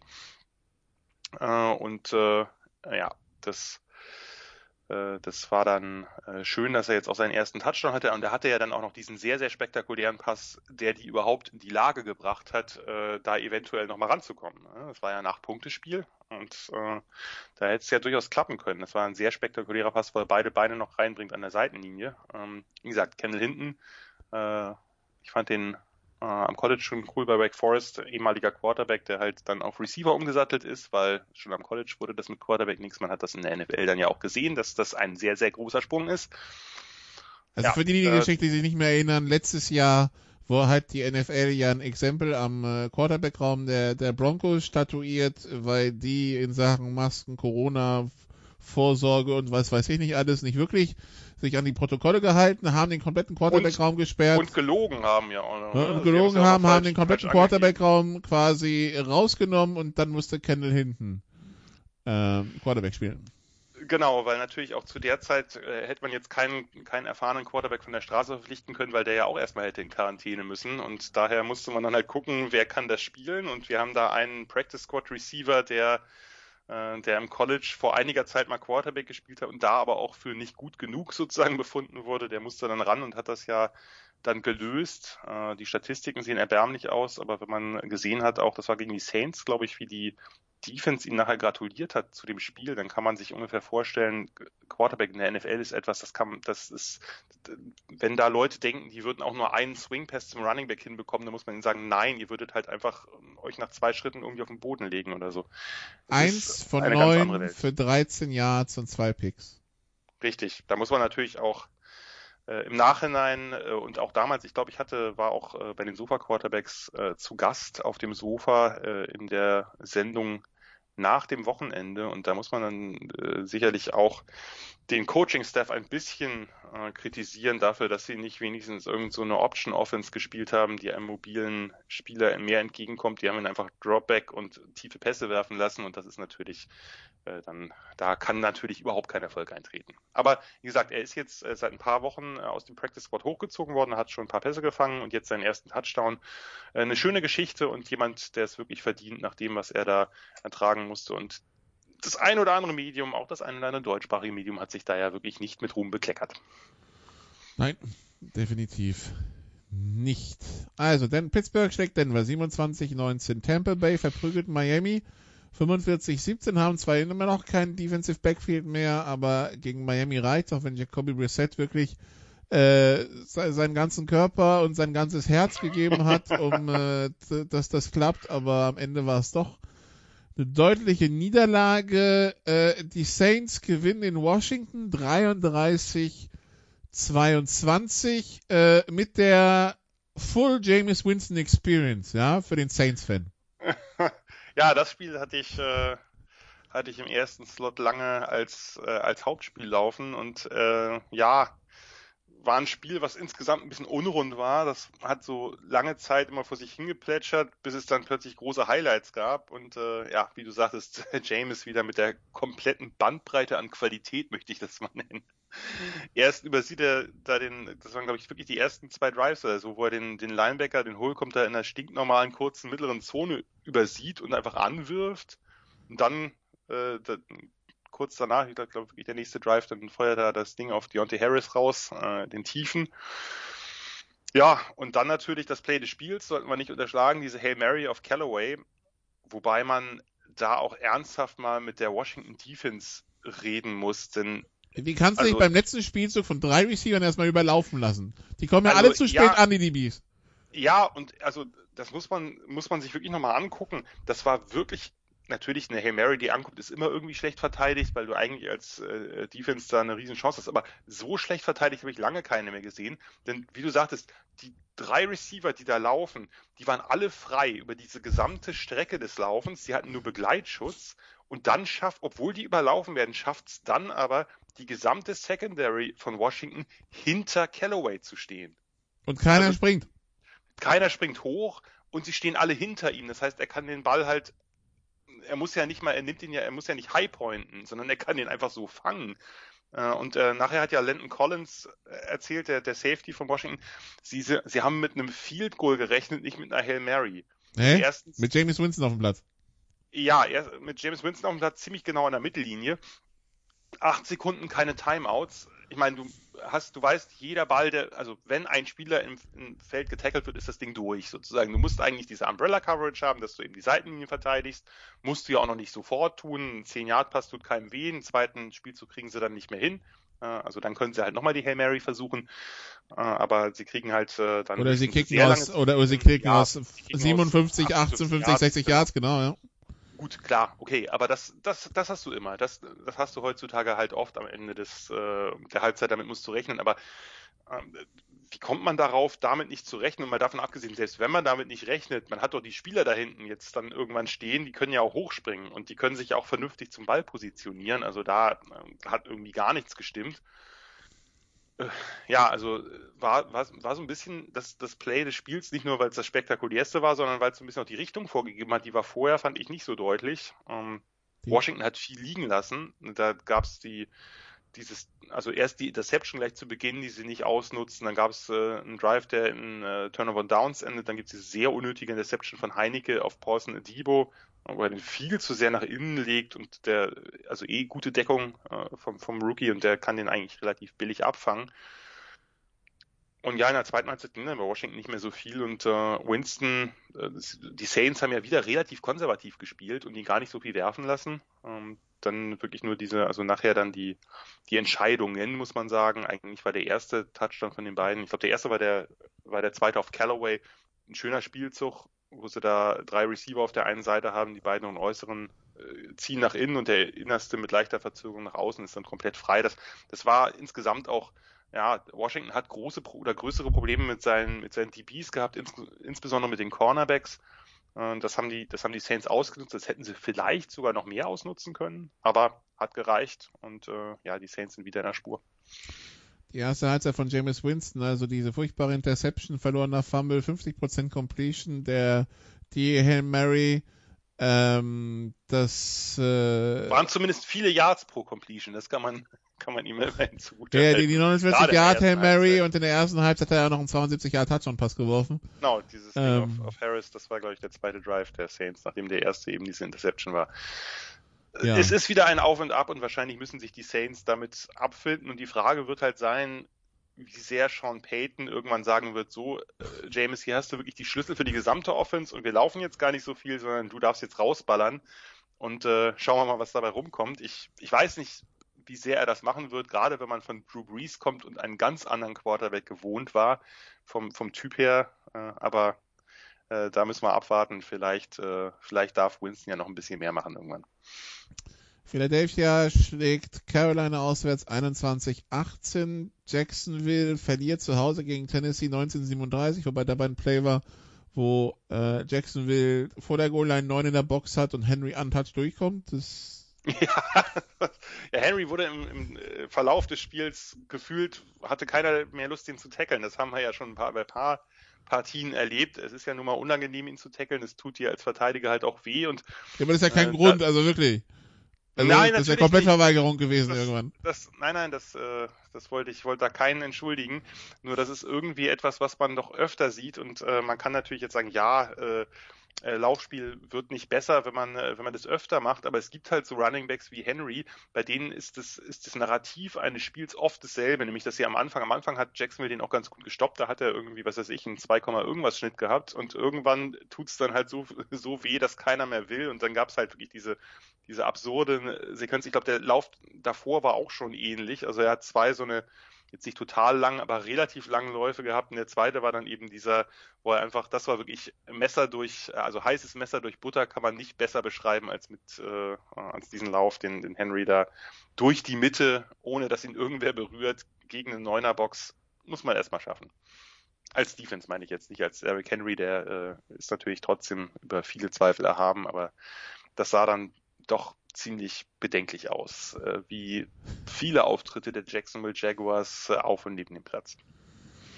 Da war zwischen Urban Meyer und äh, der Lapdancerin mehr Kontakt als zwischen der Derrick Henry und äh, dieser Defense, ja. Ähm, das Den konntest du nicht liegen lassen, ne? ja, das, weißt du, das, weil weil Red Zone dann natürlich hingeht und du schaust dir das an und denkst, so, aha, neun Mann in der Box. Da ist aber jemand committed, ja. Mal gucken, was Tennessee macht. Und Tennessee läuft da rein und durch. So, super, danke. Wirklich A-Gap, glaube ich sogar. Also direkt durch die Mitte, also gut. ähm, ja. Was, äh, ich mein, Kann man mal machen. Äh, das, ist, wir reden immer noch über NFL-Football, ne? Also, ja. Gut. Äh, dann Houston gegen New England. New England, äh, ja, er, er krebst sich ein 25-22, auch da im, im Stahl mit geschlossenem Dach, weil der, der muss, ähm, da muss eine steife Brise von der Bierbude gewählt haben. So, ansonsten ist nicht zu erklären, dass auch da die Kicker so gar nicht in Form waren. Äh, ich glaube, die ersten, die ersten drei PATs gingen alle daneben. Ja. Äh, ja. ja. gute Frage. Und äh, da hat, äh, da haben die Patriots, das muss man ja auch so deutlich sagen, schon auch äh, ein bisschen Glück gehabt, denn äh, Davis Mills hat fast, also wenn man jetzt böse wäre, würde man sagen, das war die beste Leistung eines Rookie-Quarterbacks in der gesamten Saison, was der da gemacht hat. Da waren ja wirklich ein paar Dinger dabei. Ausnahmen Chris Moore und Chris Conley, die habe ich noch nicht so oft gesehen. Also da waren super Pässe bei da muss man ganz ehrlich sagen, die Texans, trotz ihrem ja eigentlich Third-String-Quarterback, wenn man es so betrachten will und Deshaun Watson noch dazu rechnen will, äh, haben da die Patriots vor echt gewaltige Probleme gestellt und hätten das Ding eigentlich gewinnen müssen. Und da hat es ja dann doch ein Comeback gebraucht, äh, das auch so ein bisschen stockig äh, vonstatten ging, sage ich mal. Aber gut, die Patriots haben gewonnen. Das war natürlich ein extrem wichtiger Sieg. Also wenn die 1 und 4 sind nach, nach fünf Spielen und gegen die Texans verlieren, dann brennt da auch ein bisschen der Baum Mac Jones hin oder her. Denn das war, das war ein Ding, was halt größtenteils auf die Defense ging, dass die halt äh, das, das Passing von Davis Mills nicht stoppen konnten. Und das äh, ist natürlich, sagen wir mal, birgt nicht sehr viel Hoffnung für die nächsten Partien. Ja, also schauen wir mal, was für Patriots und Texans dann hingeht. Die Reise, ähm, dann die, dann kommen wir zu den Spätspielen. Las Vegas haben wir schon besprochen. Äh, ähm, bevor wir zu Chargers gegen, gegen Browns kommen, noch Dallas gegen die Giants. Es hilft nicht. Ich weiß, was du sagen willst. Wenn sich dein Quarterback verletzt, Daniel Jones, so. wenn sich dein Running Back verletzt, Saquon Barkley, wenn Golladay ausfällt, wenn Sterling Shepard eh schon verletzt ist, dass sich dann der Einzige, der irgendwie noch einen Ball fangen kann in einer Offense, sich für einen Faustschlag gegen Helmy Jackson lässt. Als Giants, ne? Also ich meine, du hattest schon, du hattest schon wenig, aber hast halt gar nichts mehr. Ja, also das ich, muss natürlich jeder mittlerweile an dich denken, weil es dein Lieblingsspielzug ist, Nikola. Und ich meine, der Faustschlag war ja auch noch so schlecht gesetzt. Also der hat ja nicht mal für, sagen wir mal, sekundären Impact gesorgt. Aber dafür war er für alle sichtbar. ja, sehr wenig versteckt. Ich meine, es war gegen DeMonte Casey und ich, ich liebe DeMonte Casey, ist einer meiner absoluten Draft-Crushes gewesen seiner Zeit von San Diego State, aber das ist halt auch schon jemand, der dir unter die Haut kriechen kann. Nicht ganz CJ Gardner-Johnson-Style, aber so ein bisschen in die Richtung. Und offensichtlich hat Kadarius Tony davon noch nicht gehört und äh, hat gedacht, äh, das äh, kann er mit äh, Nikolas patentiertem Lieblingsspielzug irgendwie lösen. Äh, kann man selten, weil der Helm ist meistens härter. Du hast es schon mehrfach sehr schön äh, ausgedrückt und begründet als die Faust und ähm, und mal davon abgesehen ist es natürlich, hilft es natürlich auch nicht, wenn du dann, äh, wenn du dann ejected wirst. Ja, blöde, blöde Situation für die Giants. Ich meine, das, das, dieses, dieser Freak-Injury von Saquon Barkley. Ich frage mich halt immer, unabhängig davon, also man hat ja dann auch nachher gesehen, wie sein Knöchel aussah. Warum zur Hölle muss man das so oft zeigen? Wem bringt es was? Aber gut, äh, das ähm, werde ich nicht mehr lösen können. Äh, Jones äh, Verletzung, ja, Shepard hast du angesprochen, aber ich meine, also der, der, der positive Moment ist ja, dass man Kadarius Tony überhaupt mal wieder, also überhaupt mal einsetzt, nicht wieder einsetzt, sondern überhaupt mal einsetzt. Ich hatte das, glaube ich, in der zweiten Woche hatten wir hier bei den Sofa-Quarterbacks, als wir uns auch schon zu zweit auf dem Sofa gemütlich gemacht haben und ein bisschen mit den Chips gekrümelt haben. Da hatte ich, äh, hatte ich das auch schon mal ausgedrückt. Ich meine, Tony ist jetzt ein Receiver, der kann mit dem Ball in den Händen wahnsinnig viel anfangen. Den, da musst du jetzt nicht sagen, na ja, der muss erst irgendwie, was weiß ich, lernen, wie er bestimmte Option Routes gegen bestimmte Coverages läuft oder so. Sondern der, das ist im Grunde genommen wie ein verlängerter Handoff. Das ist wie ein Running Back. Du sagst ja auch nicht nur Running Back, na ja, äh, ich drafte den hoch, aber ich gebe dir dann nicht den Ball, weil der Handoff so schwierig ist oder so, sondern der muss halt, muss halt lernen. Und genauso Tony gibst du halt schnell den Ball in die Hand. Dem kannst du auch mal einen langen zuwerfen, das ist durchaus möglich. Aber das, was der erstmal in die Offense bringt, du hast ja ein paar Deep Ball Receiver, im Normalfall zumindest, mit, mit Golladay und Slayton, sehr unterschiedliche Typen. Äh, du hast einen super Route Runner mit, mit Sterling Shepard. Äh, Tony ist der, der dir, der dir irgendwelche spektakuläre Plays mit dem Ball in der Hand, Electric, das ist das, was er dir bietet. Und warum nutzt du das nicht aus als Jason Garrett? Warum gibst du den, den Ball nicht einfach ein paar Mal manufactured in die Hand und guckst mal, was er damit anstellen kann? haben sie jetzt irgendwie erkannt. Äh, wenn man böse wäre, würde man sagen, weil Tony halt wirklich der Playmaker ist, zumindest halt ich ihn dafür. Wenn man böse wäre, könnte man sagen, die beiden knappen Spiele, die die Giants verloren hätten, hätten sie auch gewinnen können, wenn sie irgendwie es geschafft hätten, mal ein paar Plays von Tony da zu provozieren. Und das ist jetzt, wie man gemerkt hat, auch gegen eine ja gute Defense Dallas, nicht so wahnsinnig schwer. Der wird schon seinen Weg machen da. Äh, in welcher Form auch immer. Ja, auf der anderen Seite, Nicola, wie Defense von Dallas gefällt dir ganz gut, oder? Ja, äh, also ich meine, es, es, es haben einen guten Defense-Coach, glaube ich. Also, ja, ja, ja, das, also sagen wir es mal so, das, äh, ich weiß nicht, ob der, wie, wie, wie gut der Coach ist, aber nachdem, nachdem du ja quasi bald, wenn du scoutest als Offense-Coordinator, eine Spielfeldhälfte wegnehmen musst, weil der Trevor Dick steht, ähm, Krass, oder? Ja, es, äh, es macht natürlich vieles einfacher. Macht vieles einfacher. Äh, Entschuldigung, Trevor Dix, dass ich dich obwohl Cornerbacks mir ja gerade was die NFL Projections und das Scouting anliegt, sehr am Herzen liegen, dass ich dich so schlecht eingeschätzt habe. Ich, ich wollte gerade sagen, diese, diese, diese Draft-Sendung zu den Cornerbacks, da, da, da ist doch da, wo ihr am meisten rumgeprügelt habt, oder nicht? Nee, nee, nee, nee, nee, das war, das haben wir jetzt ja dieses Jahr. Äh, Dix ist ja vom Jahr davor. Das so, äh, stimmt, das, ja. Das, äh, das nicht, aber ich habe ihn, ich habe immerhin gesagt, der Cover 3 okay, ne? Und ich meine, wir wissen, dass Dan Quinn halt eine, also sehr viel Cover 3 spielt aber das, also das hat ja keiner kommen sehen. Das war eben auch nicht bei Alabama zu sehen. Da hat er sich doch das ein oder andere mal überlaufen lassen. Dieser Speed, den er hat, dieser Make-up-Speed jetzt auch bei dieser Post-Road-Interception, das war natürlich absolut genial. Ähm, das, äh, und ich meine, die Ball-Skills hat er offensichtlich jetzt auch noch mal mehr da klappt gerade alles und das ist natürlich auch sicherlich ein Moment von, von Selbstbewusstsein, der gerade das gerade wächst, dass er einfach sich als quasi unbesiegbar wahrnimmt und entsprechend handelt und mit entsprechend wie Selbstbewusstsein eben auch an die Duelle gegen die Receiver geht. Das äh, ja Wahnsinn, muss man kann man nicht anders sagen. Äh, liegt wahrscheinlich auch da, weil im, im, letzten, im letzten Jahr sah das gut aus, aber natürlich nicht so gut. Liegt wahrscheinlich auch da am guten Coaching durch den DC. Ich muss es dir einfach noch ein, zwei Mal reinreiben, lieber Nikola. Ähm, ja, ich weiß ja nicht, ich weiß ja nicht, das ist ja, Matt Nagy galt ja auch nicht als Wurst, als Offense Coordinator, ja, und trotzdem kriegt ja. das in Chicago als Head Coach nicht geschissen. Ich weiß nicht, ob es, ich meine, doch, es gibt Wade Coaches, ja, es gibt Coaches, die können sich halt 40 Stunden oder 50 oder von mir aus auch 105 Stunden pro Woche mit Defense beschäftigen und dann, dann kommen sie, dann werden sie halt Head Coach und müssen sich plötzlich 25 Stunden pro Woche ähm, mit dem restlichen Kram beschäftigen, wie mit Pressekonferenzen, wie kommt das Team, welches Hotel, wann fliegen wir, wann reisen wir an, wie machen wir den Trainingsplan und so weiter und so fort.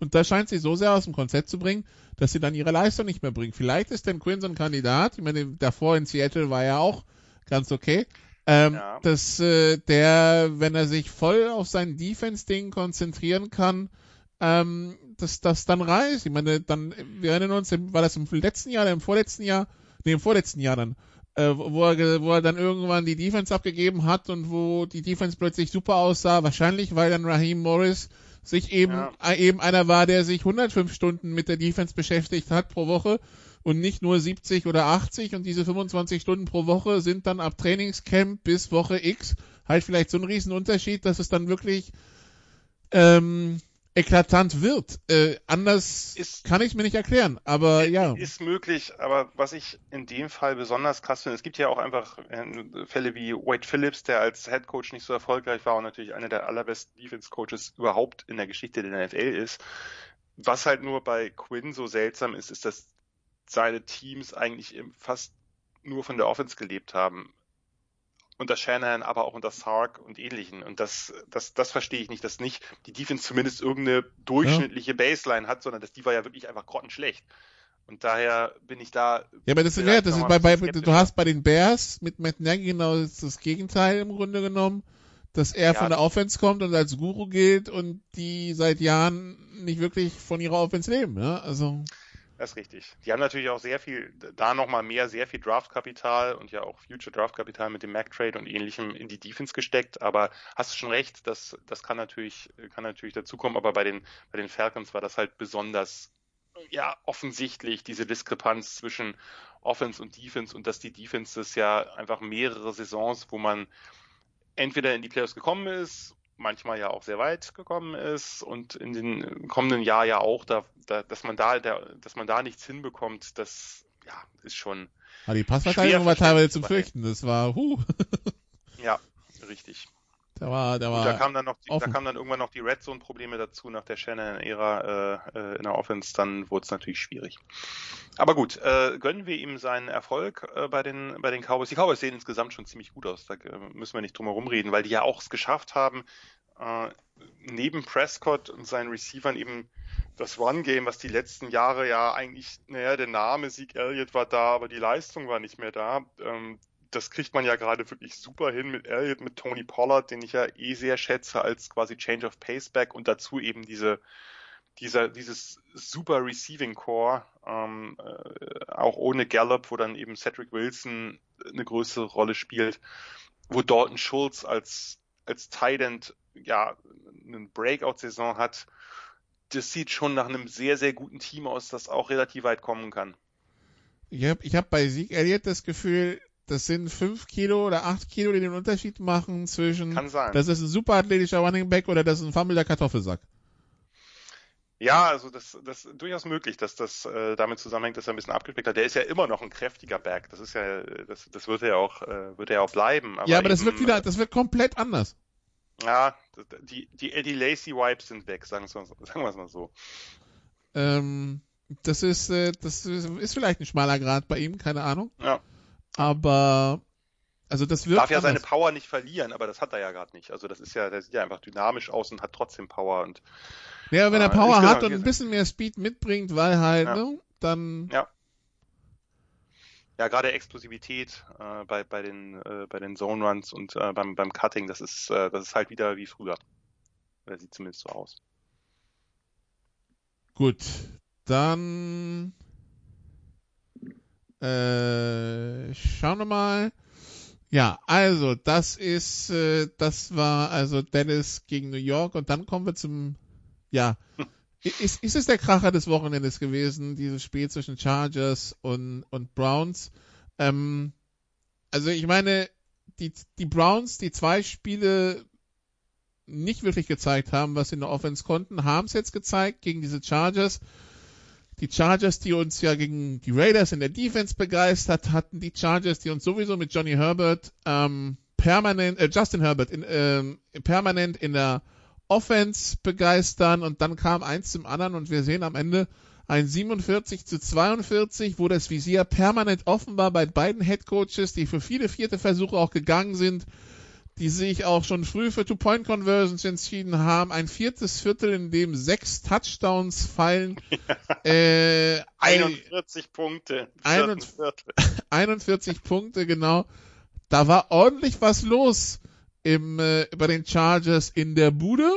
Und ja, Auf dem Feld zumindest.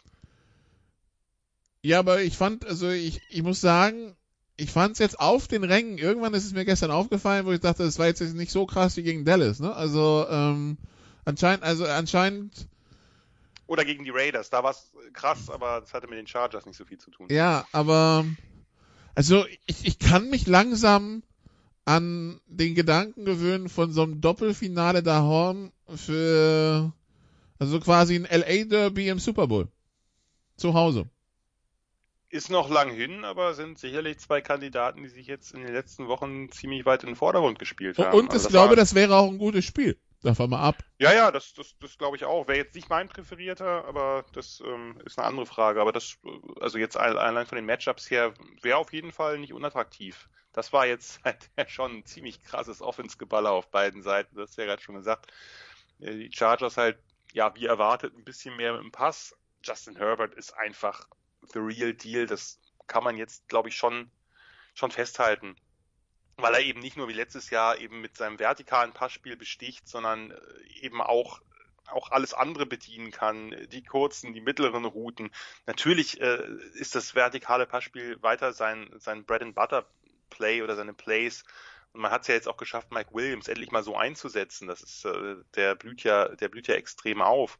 Auf der anderen Seite halt Cleveland, ja wie erwartet eben ein bisschen mehr auf dem Boden. Klar, ist jetzt auch nicht überraschend, wenn man, wenn man Nick Chubb und äh, Kareem Hunt hat, das beste Running Back Duo der Liga. Und ich glaube, das ist relativ, oder für mich ist es zumindest relativ unstrittig, dass das beste Running Back Duo der Liga ist. Ja, ähm, gab eine ganze Menge, wir müssen, das kann man ja kaum durchgehen, eine ganze Menge spektakulärer Plays, aber vor allem ein paar Momente, du hast gerade schon angesprochen, die ganzen Fourth Down äh, Tries, die sie gemacht haben, vor allem als es ja Anfang der zweiten Halbzeit, die Chargers liegen 13 zu 27 in Rückstand, haben eine Fourth and Tour in der eigenen 24 und gehen dafür. Das war ja, äh, ist ja schon ungewöhnlich, auch in heutiger Das hättest, Zeit. du vor ne? fünf, das hättest du vor 15 Jahren nie erlebt und erlebst du heute noch relativ selten.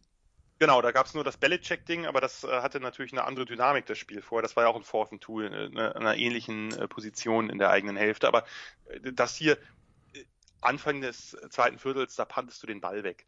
So, und äh, ja, Brandon Staley riskiert halt in diesem Moment fast alles, denn äh, seien wir ehrlich, wenn das nicht klappt, steht es entweder 13:30 oder zumindest nachdem wie wie Clevelands Offense da aufgetreten ist, eigentlich 13 äh, ja 13:34 und dann ist das Ding durch.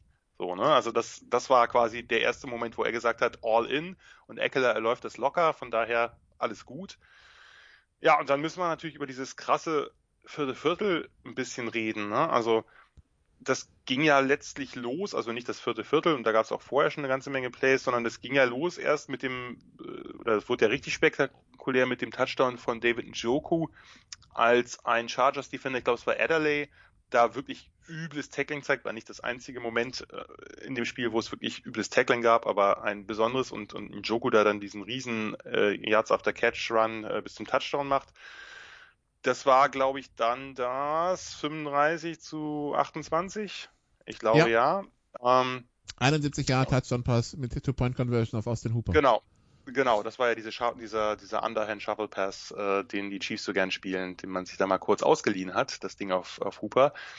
Ähm, genau, und im nächsten, im nächsten Drive hat man, ist ein Play, ich muss mich da jetzt nochmal wirklich drüber aufregen, weil das äh, dieses Fourth and Four in der eigenen Hälfte, wo, wo Staley wieder für geht und, und Herbert den langen Pass auf Mike Williams wirft, der incomplete ist und das war ein wirklich grotesker Pass Interference Call gegen AJ Green, gegen den Corner der Browns. Wenn überhaupt, ist es andersrum, weil, äh, weil Mike Williams da halt ihn hart am Trikot zieht. Aber das, das darf man nicht callen. Das ist, also, äh, ich, ich war ja gegen diese, gegen dieses Reviewing äh, der, der Pass Interferences, weil letztlich ist es eine Tatsachenentscheidung, aber grundsätzlich schlägt das Pendel hier mittlerweile einfach so stark Richtung Offense aus, dass im Grunde genommen musst du nur einen Ball bei, bei Sideline Passes musst du einen Ball nur nach innen legen, äh, gegen Man Coverage, wenn der Corner sich halt nicht umdreht.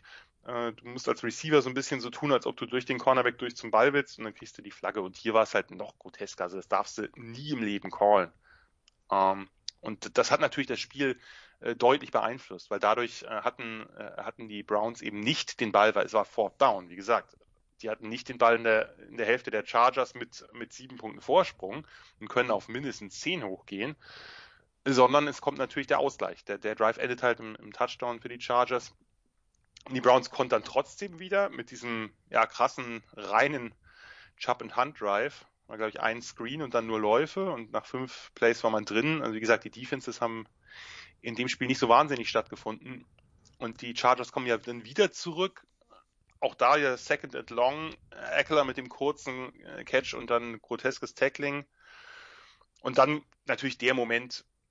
Der Chargers-Fan, der Chargers-Fans natürlich ganz, ganz klar angesprochen hat, der Kicker versäbelt den Extrapunkt und sie haben immer noch einen Punkt Rückstand. Es war wirklich, äh, also klassischer geht's nicht. Da denkst du, na, das war ja, also war ja spektakulär von Eckler, trotz des grotesken Tacklings und ich, ich glaube, Christian Schimmel hat sein Bildschirm geküsst und gesagt, das sind meine Chargers. dass der neue Kicker da natürlich auch. Das ist doch völlig egal. Die könnten, den könnten, die könnten Justin Tucker holen und der würde halt das Ding trotzdem versägen. Das ist, das ist einfach, das liegt in der Chargers DNA. Ja, und dann haben wir den, äh, und dann haben wir eben diesen, diesen Brown Drive, der vielleicht ein bisschen konservativer angelegt war, obwohl man das nicht sagen kann, wenn man den im Drive vorher so viel läuft da hat man dann auch gesehen, und das habe ich äh, heute auch nochmal mit ein paar Browns-Fans angesprochen, oder die haben mich darauf angesprochen, dass Baker Mayfield halt dieses Jahr, man kann natürlich über die Schulterprobleme, die kolportiert sind, die kann man nicht einschätzen, da kann man natürlich nicht, nicht sagen, wie groß die ihn beeinflussen. Aber es gibt halt Momente, wo man sieht, er ist irgendwie nicht er selbst bei Spielverständnisfragen. Da hat er, bei dem einen Play hat er äh, Beckham, glaube ich, underneath völlig frei und er wirft ihn nicht an und äh, also so frei, dass man sagt, naja gut, der macht halt, der äh, fängt den Ball und macht wahrscheinlich das First Down. Wenn nicht, dann gibt's einen Third and Short, aber so bleibt's halt beim dritten und zehn und dann laufen sie, weil sie was weiß ich, die Uhr runterlaufen wollten, war glaube ich auch nicht so eine tolle Entscheidung und geben halt Herbert den Ball zurück. Und äh, ja, die Chargers dann ganz ungewohnt äh, lösen das halt äh, nach einem längeren Pass mit vier Runs von Eckler, womit sie natürlich auch die Uhr runter äh, runter bewegen müssen, den äh, den Browns die Timeouts aus der Tasche ziehen. Ich glaube, die haben ein oder zwei genommen da, weiß ich gerade nicht mehr, äh, aber ist auch ist auch nicht ganz Eins. so relevant. Eins. Ähm, das ja, das war dann halt, äh, war dann halt ein, der eine Stopp zu viel, äh, weil letztlich ja für die Browns eine ein ziemlich bittere Niederlage. Das muss man, muss man, denke ich, schon die, so die sagen. Die Browns hier noch alles probieren, indem sie Eckler gegen seinen Willen in die Endzone ja. transportieren. Also wenn es ja, irgendwann als Footballspieler nicht mehr reicht, hier in Maschen suchen sie noch Rangier Rangierpersonal, da brauchst du auch keine Lok für, du nimmst einfach fünf Browns-Spieler, ne? Also. Nee, das war natürlich, also das war von dem, von dem Brown schon sinnvoll. Vor allem, ich hatte, bei mir war es noch so, ich hab, hatte Eckler äh, vorschnell äh, gelobt mit einem Tweet, dass er eben nicht ein Todd Gurley oder Devin Ford ist, äh, der dann irgendwie nicht checkt, dass der Touchdown halt eigentlich nachteilig ist in dem Moment. Weil, sagen wir mal so, selbst, also ja, wir können jetzt über Chargers Kicker lachen, aber ein PAT ist heutzutage ja was anderes als das, was früher ein PAT war. Und das wäre halt einer gewesen, das wäre irgendwie quasi ein 20-Yard-Field-Goal oder sowas. Und dann macht er das im ersten Play richtig, wo er das First Down erläuft äh, und geht einfach kurz vor der Endzone zu Boden. Und beim zweiten hat man richtig gemerkt, er wollte ja auch nicht rein. Der hat gewartet, gewartet, wollte irgendwie vielleicht noch ein paar Sekunden von der Uhr nehmen, wobei das jetzt gar nicht so entscheidend war, weil äh, Cleveland hatte keinen kein Timeout mehr.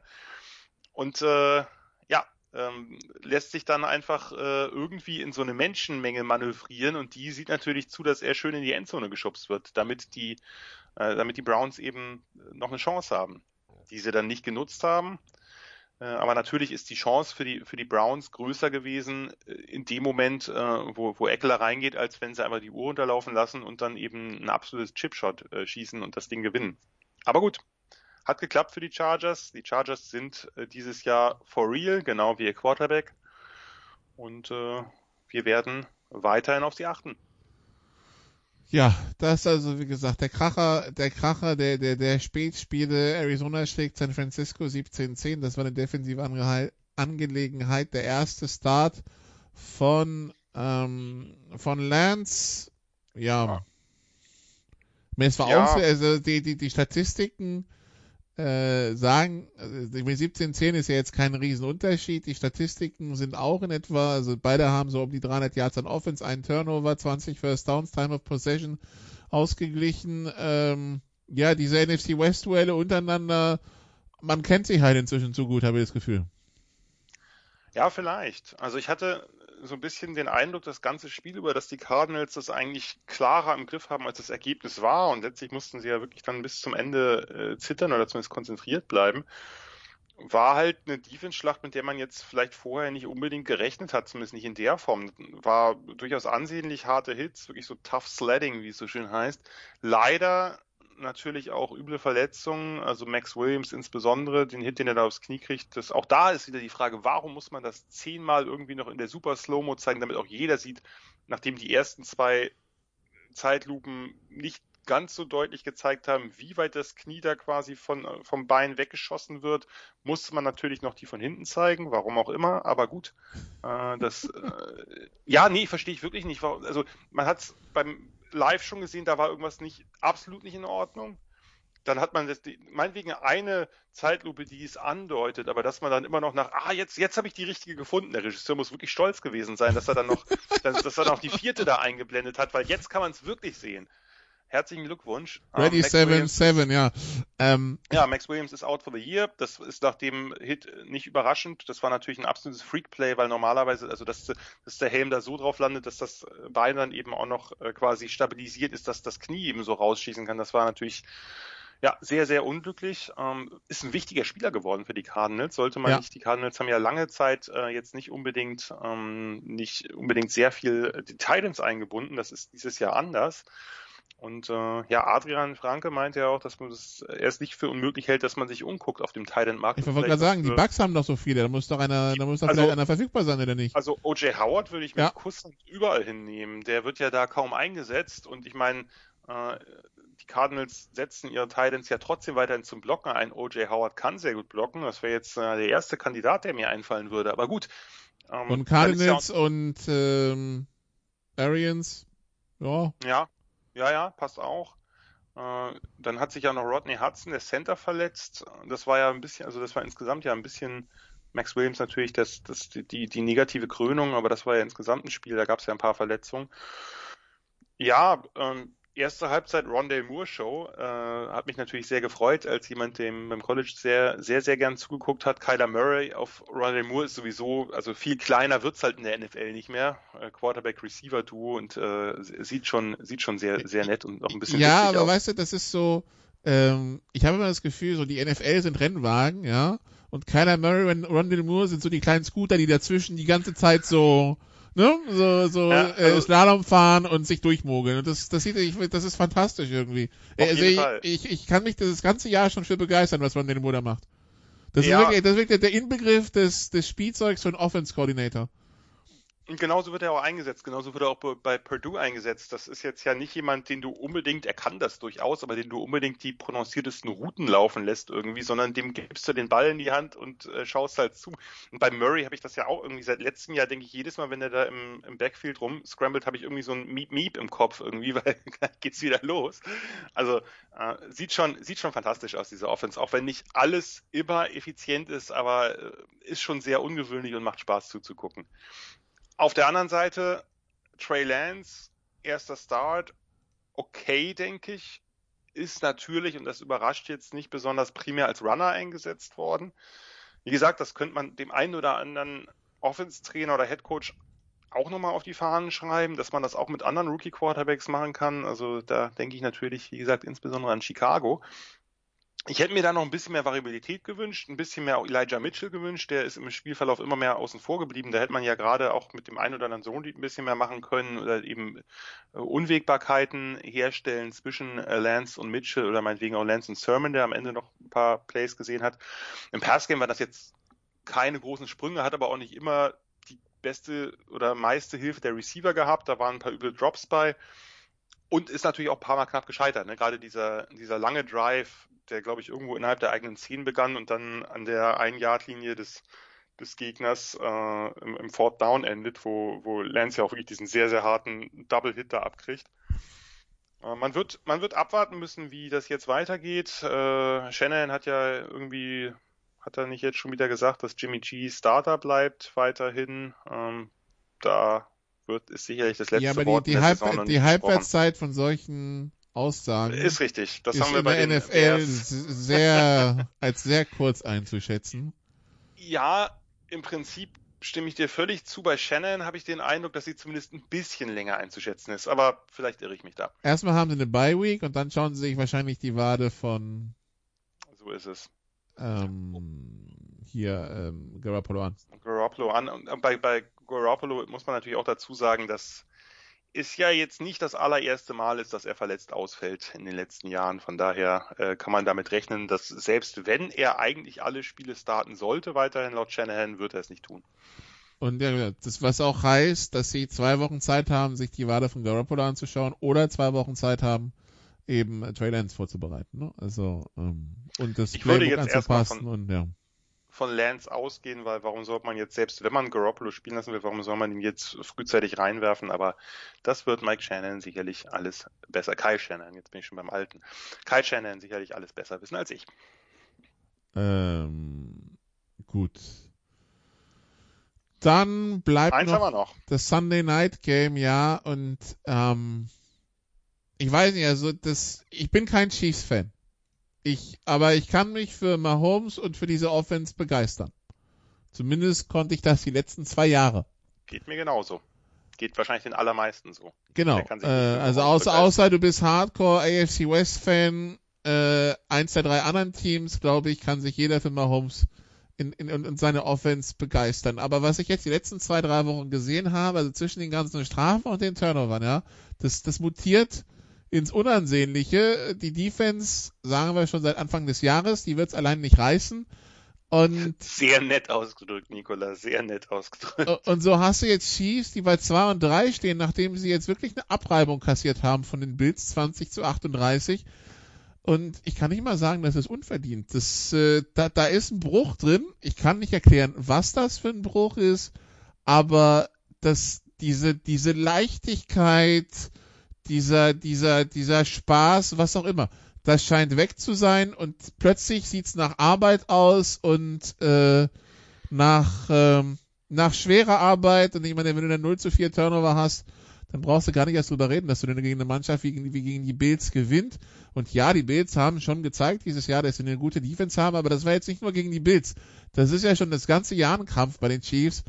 Und ja, also ich habe schon vor zwei Wochen gesagt, dass die Chiefs für mich nicht das Top-Team der NFL sind. Nach, drei, nach Woche drei nicht.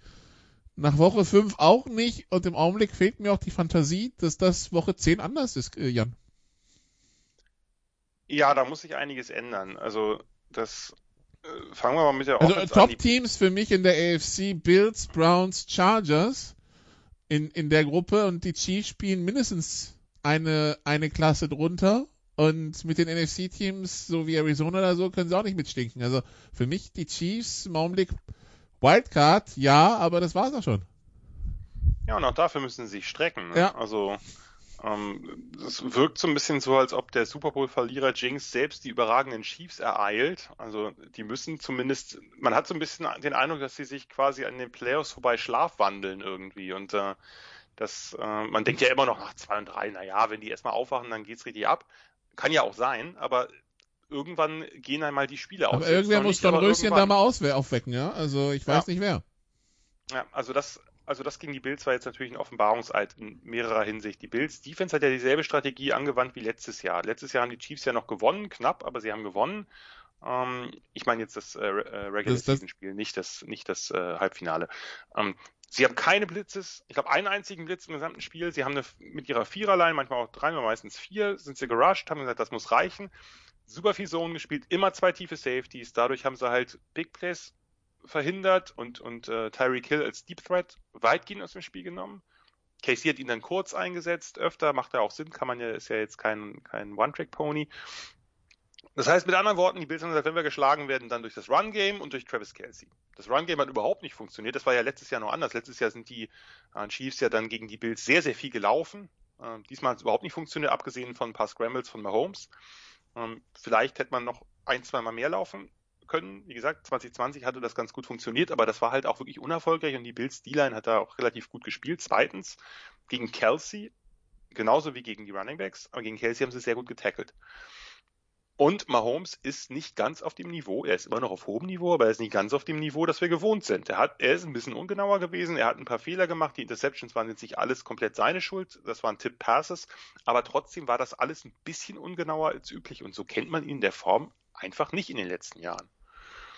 Und dazu kommt halt, dass diese Chiefs Defense wirklich jeder Beschreibung spottet. Ich habe irgendwo gelesen, die geben sind gerade auf dem besten Weg, einen Rekord zu brechen, muss man natürlich immer vorsichtig sein, weil heute die Offenses eben äh, wegen Regeln und äh, Schemes natürlich ein bisschen mehr auf der Platte haben als, sagen wir vor 30 Jahren, dass die irgendwie über sieben Yards pro Play abgeben. Ähm, nur das war ja, das war ja eine fürchterliche, wirklich eine absolut fürchterliche Vorstellung. Also wenn selbst Dawson Knox, der Titan der Bills, ein Deep Threat wird, dann ja. sollte man vielleicht mal überlegen, ob da irgendwas nicht ganz passt. Also äh, das Sorensen, der Safety, das hatten sie ein paar Mal ja, dass der nicht das beste Spiel hatte, um es vorsichtig zu formulieren, war aber nicht der einzige. Also es lag jetzt nicht an einem Spieler. Ähm, überhaupt insgesamt, was, was, was da an Deep Balls ankam von, von Josh Allen, nachdem er da rumgescrambled ist, das, das, da kam ja fast alles an. Dix hatte einen, Sanders hatte einen. Die Bills sind allgemein gerade nach dem Auftakt, nach der Auftaktgurke gegen die Steelers sind sie wirklich richtig, richtig gut. Das ist keine besondere Überraschung, das hat man vor der Saison erwartet. Da war eher der erste Spieltag ein bisschen ein kleiner Headscratcher. Aber was die Chiefs da bringen und vor allem, wenn du eben weißt, dass du gar kein Margin for Error hast, weil deine Defense halt so schlecht ist, das kann natürlich eine Offense auch lähmen. Das ist klar, dass, dass, dass man andauernd was erzwingen will, dass man vielleicht nicht ganz in der Struktur spielt.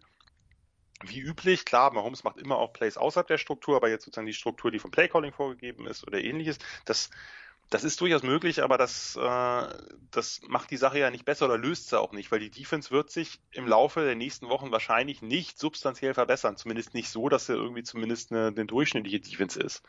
Das heißt, wird an der Offense liegen, ja, in vielen Spielen in Shootout gehen zu müssen und äh, Fehler zu vermeiden. Und wie du sagtest, wenn du vier Turnover hast, dann wird schwierig. Das heißt, das, äh, da muss man Holmes natürlich auch ein bisschen gucken. Nicht nur er, aber insbesondere er. Er ist nun mal der Verantwortliche. Er verdient natürlich auch mit Abstand das meiste Geld.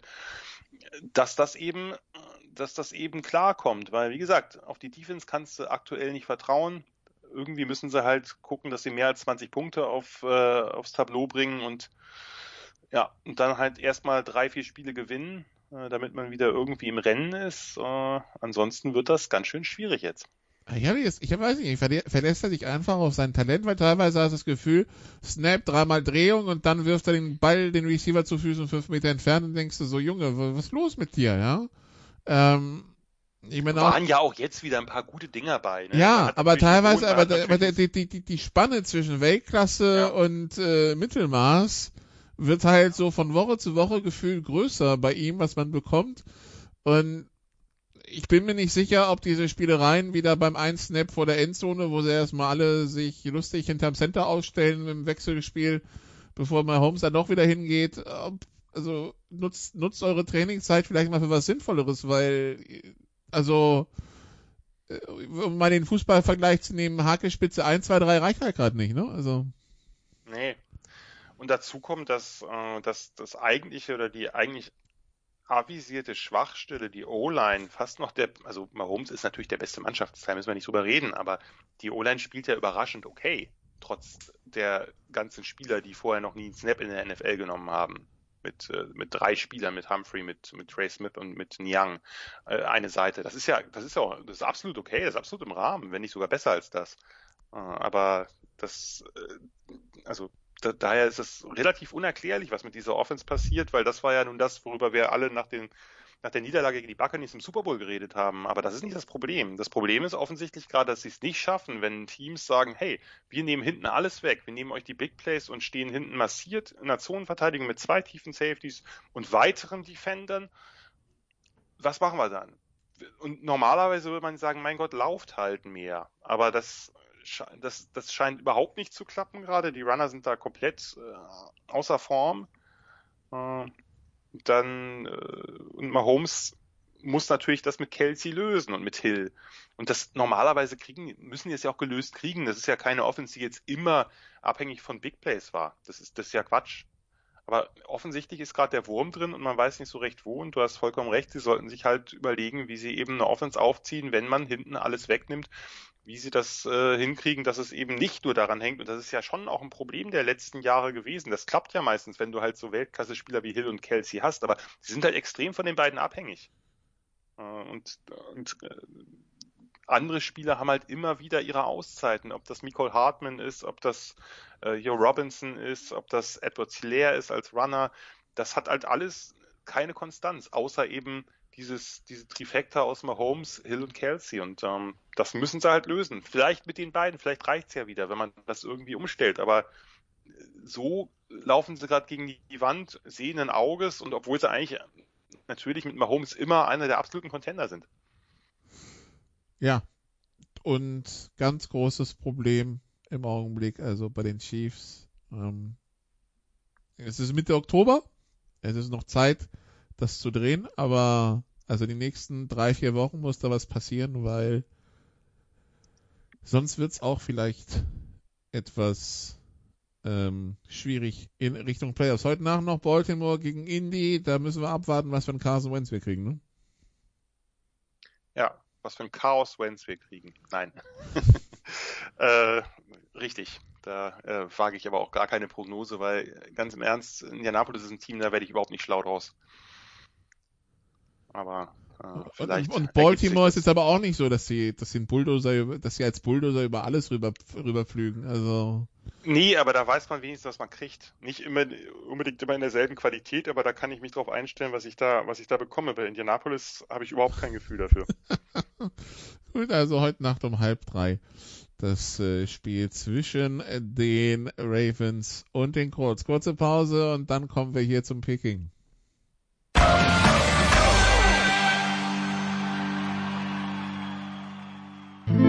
Bringing it home, der 4-Minute-Drill. Teil 2 bei den Sofa Quarterbacks NFL, immer noch mit Jan Wegwert. Wir sind beim Picking Against the Spread angekommen und schauen so ein bisschen, was nächste Woche geboten wird. Die Eagles haben Thursday Night die Tampa Bay Buccaneers zu Gast äh, und die Bucks sind Auswärtsfavoriten mit Jahren. Ja, da gehe ich mit den Buccaneers. Also auch wenn die Eagles das Spiel jetzt gewonnen haben, haben wir ja nicht extra nochmal drüber geredet. Äh, was ich da von den Eagles-Fans gehört habe, klang nach schlimmstem Gejammer. Äh, Aber klingt es das bei den Eagles-Fans nicht immer? Das ist, das ist die Frage, vor allem, weil ich dachte, dass ich irgendwann, als ich dann auf die Ergebnisse guckte, die müssen ja irgendwie 0 zu 25 zurückliegen oder so, aber dann war es halt, äh, waren es halt irgendwie 10 oder 12 Punkte, die sie zurücklagen. Ich dachte, naja, gut, nee, natürlich nicht schön, aber äh, jetzt vielleicht, also ich hatte, ich hatte viel, mit viel Schlimmerem gerechnet, aber Ah, die Statline von, von Jane Hurts, das sollte man vielleicht nochmal erwähnen, weil sowas habe ich selten gesehen. Die war irgendwann bei 12 für, von 20 für 35 Yards, weil, weil die Eagles halt konsequent Screenpässe geworfen haben, die nicht funktioniert haben. Da hast du natürlich eine gewisse äh, Completion Percentage mit, aber nicht sehr viele Yards, wenn es nicht klappt. Anyway, äh, ich gehe nicht davon aus, dass die Eagles da mithalten können. Die Bucks Offense äh, feuert mit Brady gerade aus allen Rohren. Äh, Tampa Bay gewinnt mit mehr als sieben. Dann London 15.30 äh, mitteleuropäischer Zeit 14.30 Ortszeit in London. Die Jacksonville Jaguars 0 und 5 haben die Dolphins 1 und 4 zu Gast. Die Dolphins, bei denen wir nicht wissen, wer Quarterback spielt, ob der angeschlagene Jacoby Brissett oder der rippengeknackte Tour Tango Vailova, der ab diesem Wochenende wieder spielen könnte. Aber die Dolphins sind trotzdem Favorit mit dreieinhalb. Ja, und ich würde sagen, dass die Dolphins mit mehr als dreieinhalb da rausgehen. Ich möchte ein bisschen Urban Meyer Magic äh, nach dem Spiel haben, nicht während des Spiels. Von daher Miami mit mehr als dreieinhalb. Over du, du darfst dabei sein. Oh, oh, ja, ja, Over Under 45,5. Ich freue mich schon. ah, die Bears haben die Packers zu Gast um 19 Uhr und die Packers Favorit mit 4,5. Mm, ja, ich äh, würde jetzt nicht unbedingt sagen, dass die Packers das nicht gewinnen, aber vielleicht wird es knapper als gedacht. Ähm, naja, also die Packers haben sich jetzt auch gegen die Bengals kein schlechtes Team schwer getan. Chicago's Defense ist immer für eine Überraschung gut. Vielleicht kriegt man ja, wie gesagt, Fields auch nochmal ein bisschen mehr zum Laufen. Packers gewinnen, aber mit weniger als vier. Die Rams zu Gast an der Ostküste bei den Giants, wo keiner mehr am Start ist. Die Rams mit 10,5. Ja. Ich weiß jetzt nicht, wie die Ausfallzeiten äh, jeder, jedes einzelnen Spielers sind. Also bei Barclay kann man sich das denken, beim Rest weiß ich es gerade nicht. Ähm, aber die Rams werden das dann wahrscheinlich mit mehr als 10,5 machen. Gut, die Chiefs in Washington, Favorit mit 6,5. Ja,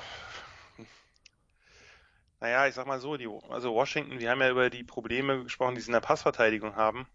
Ich würde doch sagen, die Chiefs erholen sich und gewinnen mit einem Touchdown oder so oder zehn Punkten. Jetzt nicht, nicht überragend, aber mit ein bisschen was. Denn Washington äh, ist in der Offense auch zumindest ein bisschen limitiert, gerade habe ich den Eindruck. Die Ravens gegen die Chargers. Die Ravens, mm. Favorit mit dreieinhalb zu Hause. Ah, ist ein super Spiel. Hm? Ist das früher Slot auch noch? Ja, ja. Ne? ja. Ja, das ist natürlich eigentlich äh, Must-Watch. Hm, einfach aufgrund auch der unterschiedlichen Ausrichtungen der beiden Offenses. Ich würde trotzdem mit den Chargers gehen. Okay. Dann haben wir im späten Slot die Browns gegen die Cardinals. Die Browns zu Hause mit mhm. zweieinhalb. Ja, wird einiges geboten. Ja, ich sag mal, die Cardinals äh, sind, äh, haben sich ja das eine oder andere Spiel so ein bisschen äh, ja auf schmalem Grad bewegt. Äh, jetzt sind sie fällig, die Browns kommen zurück und gewinnen mit knapp, aber gewinnen. Die Patriots haben die Cowboys zu Gast, die Cowboys mit vier. Patriots können das zu Hause durchaus knapp machen, aber wenn man sich anguckt, was Davis Mills da fabriziert hat gegen die Secondary und dann hast du halt Prescott und dieses Receiving Core, sehe ich ein bisschen schwarz, Dallas mit mehr als vier, also eher mit sieben oder zehn. Vielleicht und sogar noch höher. Sunday Night die Steelers gegen die Seahawks. Die. Äh, also die Steelers gegen G die Geno Smith Seahawks. Ähm, die Steelers mit viereinhalb. Hm, also sagen wir mal so, beide Offenses werden wahrscheinlich nicht so wahnsinnig viel produzieren. O over, wobei, under 42,5. Ja, wobei Seattles Defense ja auch ein bisschen suspekt ist. Ah, enge Nummer. die Steelers, ja, die Steelers mit drei, würde ich sagen. Also Geno Smith könnte mich überraschen, das äh, halte ich nicht für ausgeschlossen, aber mh, insgesamt, wenn man die Defense dazu betrachtet, habe ich minimal mehr Vertrauen zu Pittsburgh. Auf niedrigem Niveau wohlgemerkt. Gut, dann äh, soll es das gewesen sein zu den Sofa Quarterbacks NFL für diese Woche. Ich hatte ja irgendwann mal in der Preview angesprochen, dass es einen weiteren Weg geben könnte, die NFL zu verfolgen. Ich kann jetzt mal darauf hinweisen, vielleicht mal wieder die Lausche aufhalten diese Woche, ähm, äh, zumindest was die NFL in deutscher Sprache angeht. Äh, vielleicht kommt da was. Ähm, ansonsten mehr Football gibt's diese Woche natürlich bei den Sofa Quarterbacks College Football. Wir wollen natürlich diesen grandiosen Sieg von Michigan über Nebraska besprechen und diese Nein. und diese und diesen Sieg von Oklahoma über Texas. Ähm, das und natürlich die Niederlage von Alabama und das ganze Chaos, das jetzt entstanden ist im, äh, im Ranking und wie man damit umgeht. Ähm, das also ein Thema für die College für die College Football Sofa Quarterbacks so rum. Mehr US-Sport natürlich auch am äh, Donnerstag in der Big Show. Nicht vergessen, auch die NHL-Saison geht zum Beispiel wieder los mit den Seattle Kraken. Ähm, und ja, das soll's erstmal gewesen sein. Danke Jan, wir hören dich und die anderen am Mittwoch wieder im äh, College Football Segment. Liebe Zuhörer, danke, dass Sie bis hierher mitgehört haben und äh, dann hören wir uns am Mittwoch wieder. Bis dann. Tschüss. You did what you had to do and you won the game.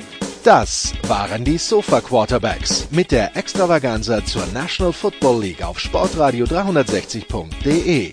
Wenn Sie Fragen, Anmerkungen, Gegenbeispiele haben, schreiben Sie uns entweder auf unserer Facebook-Seite über unseren Twitter-Account at sportradio360 oder direkt an steilpass at sportradio360.de.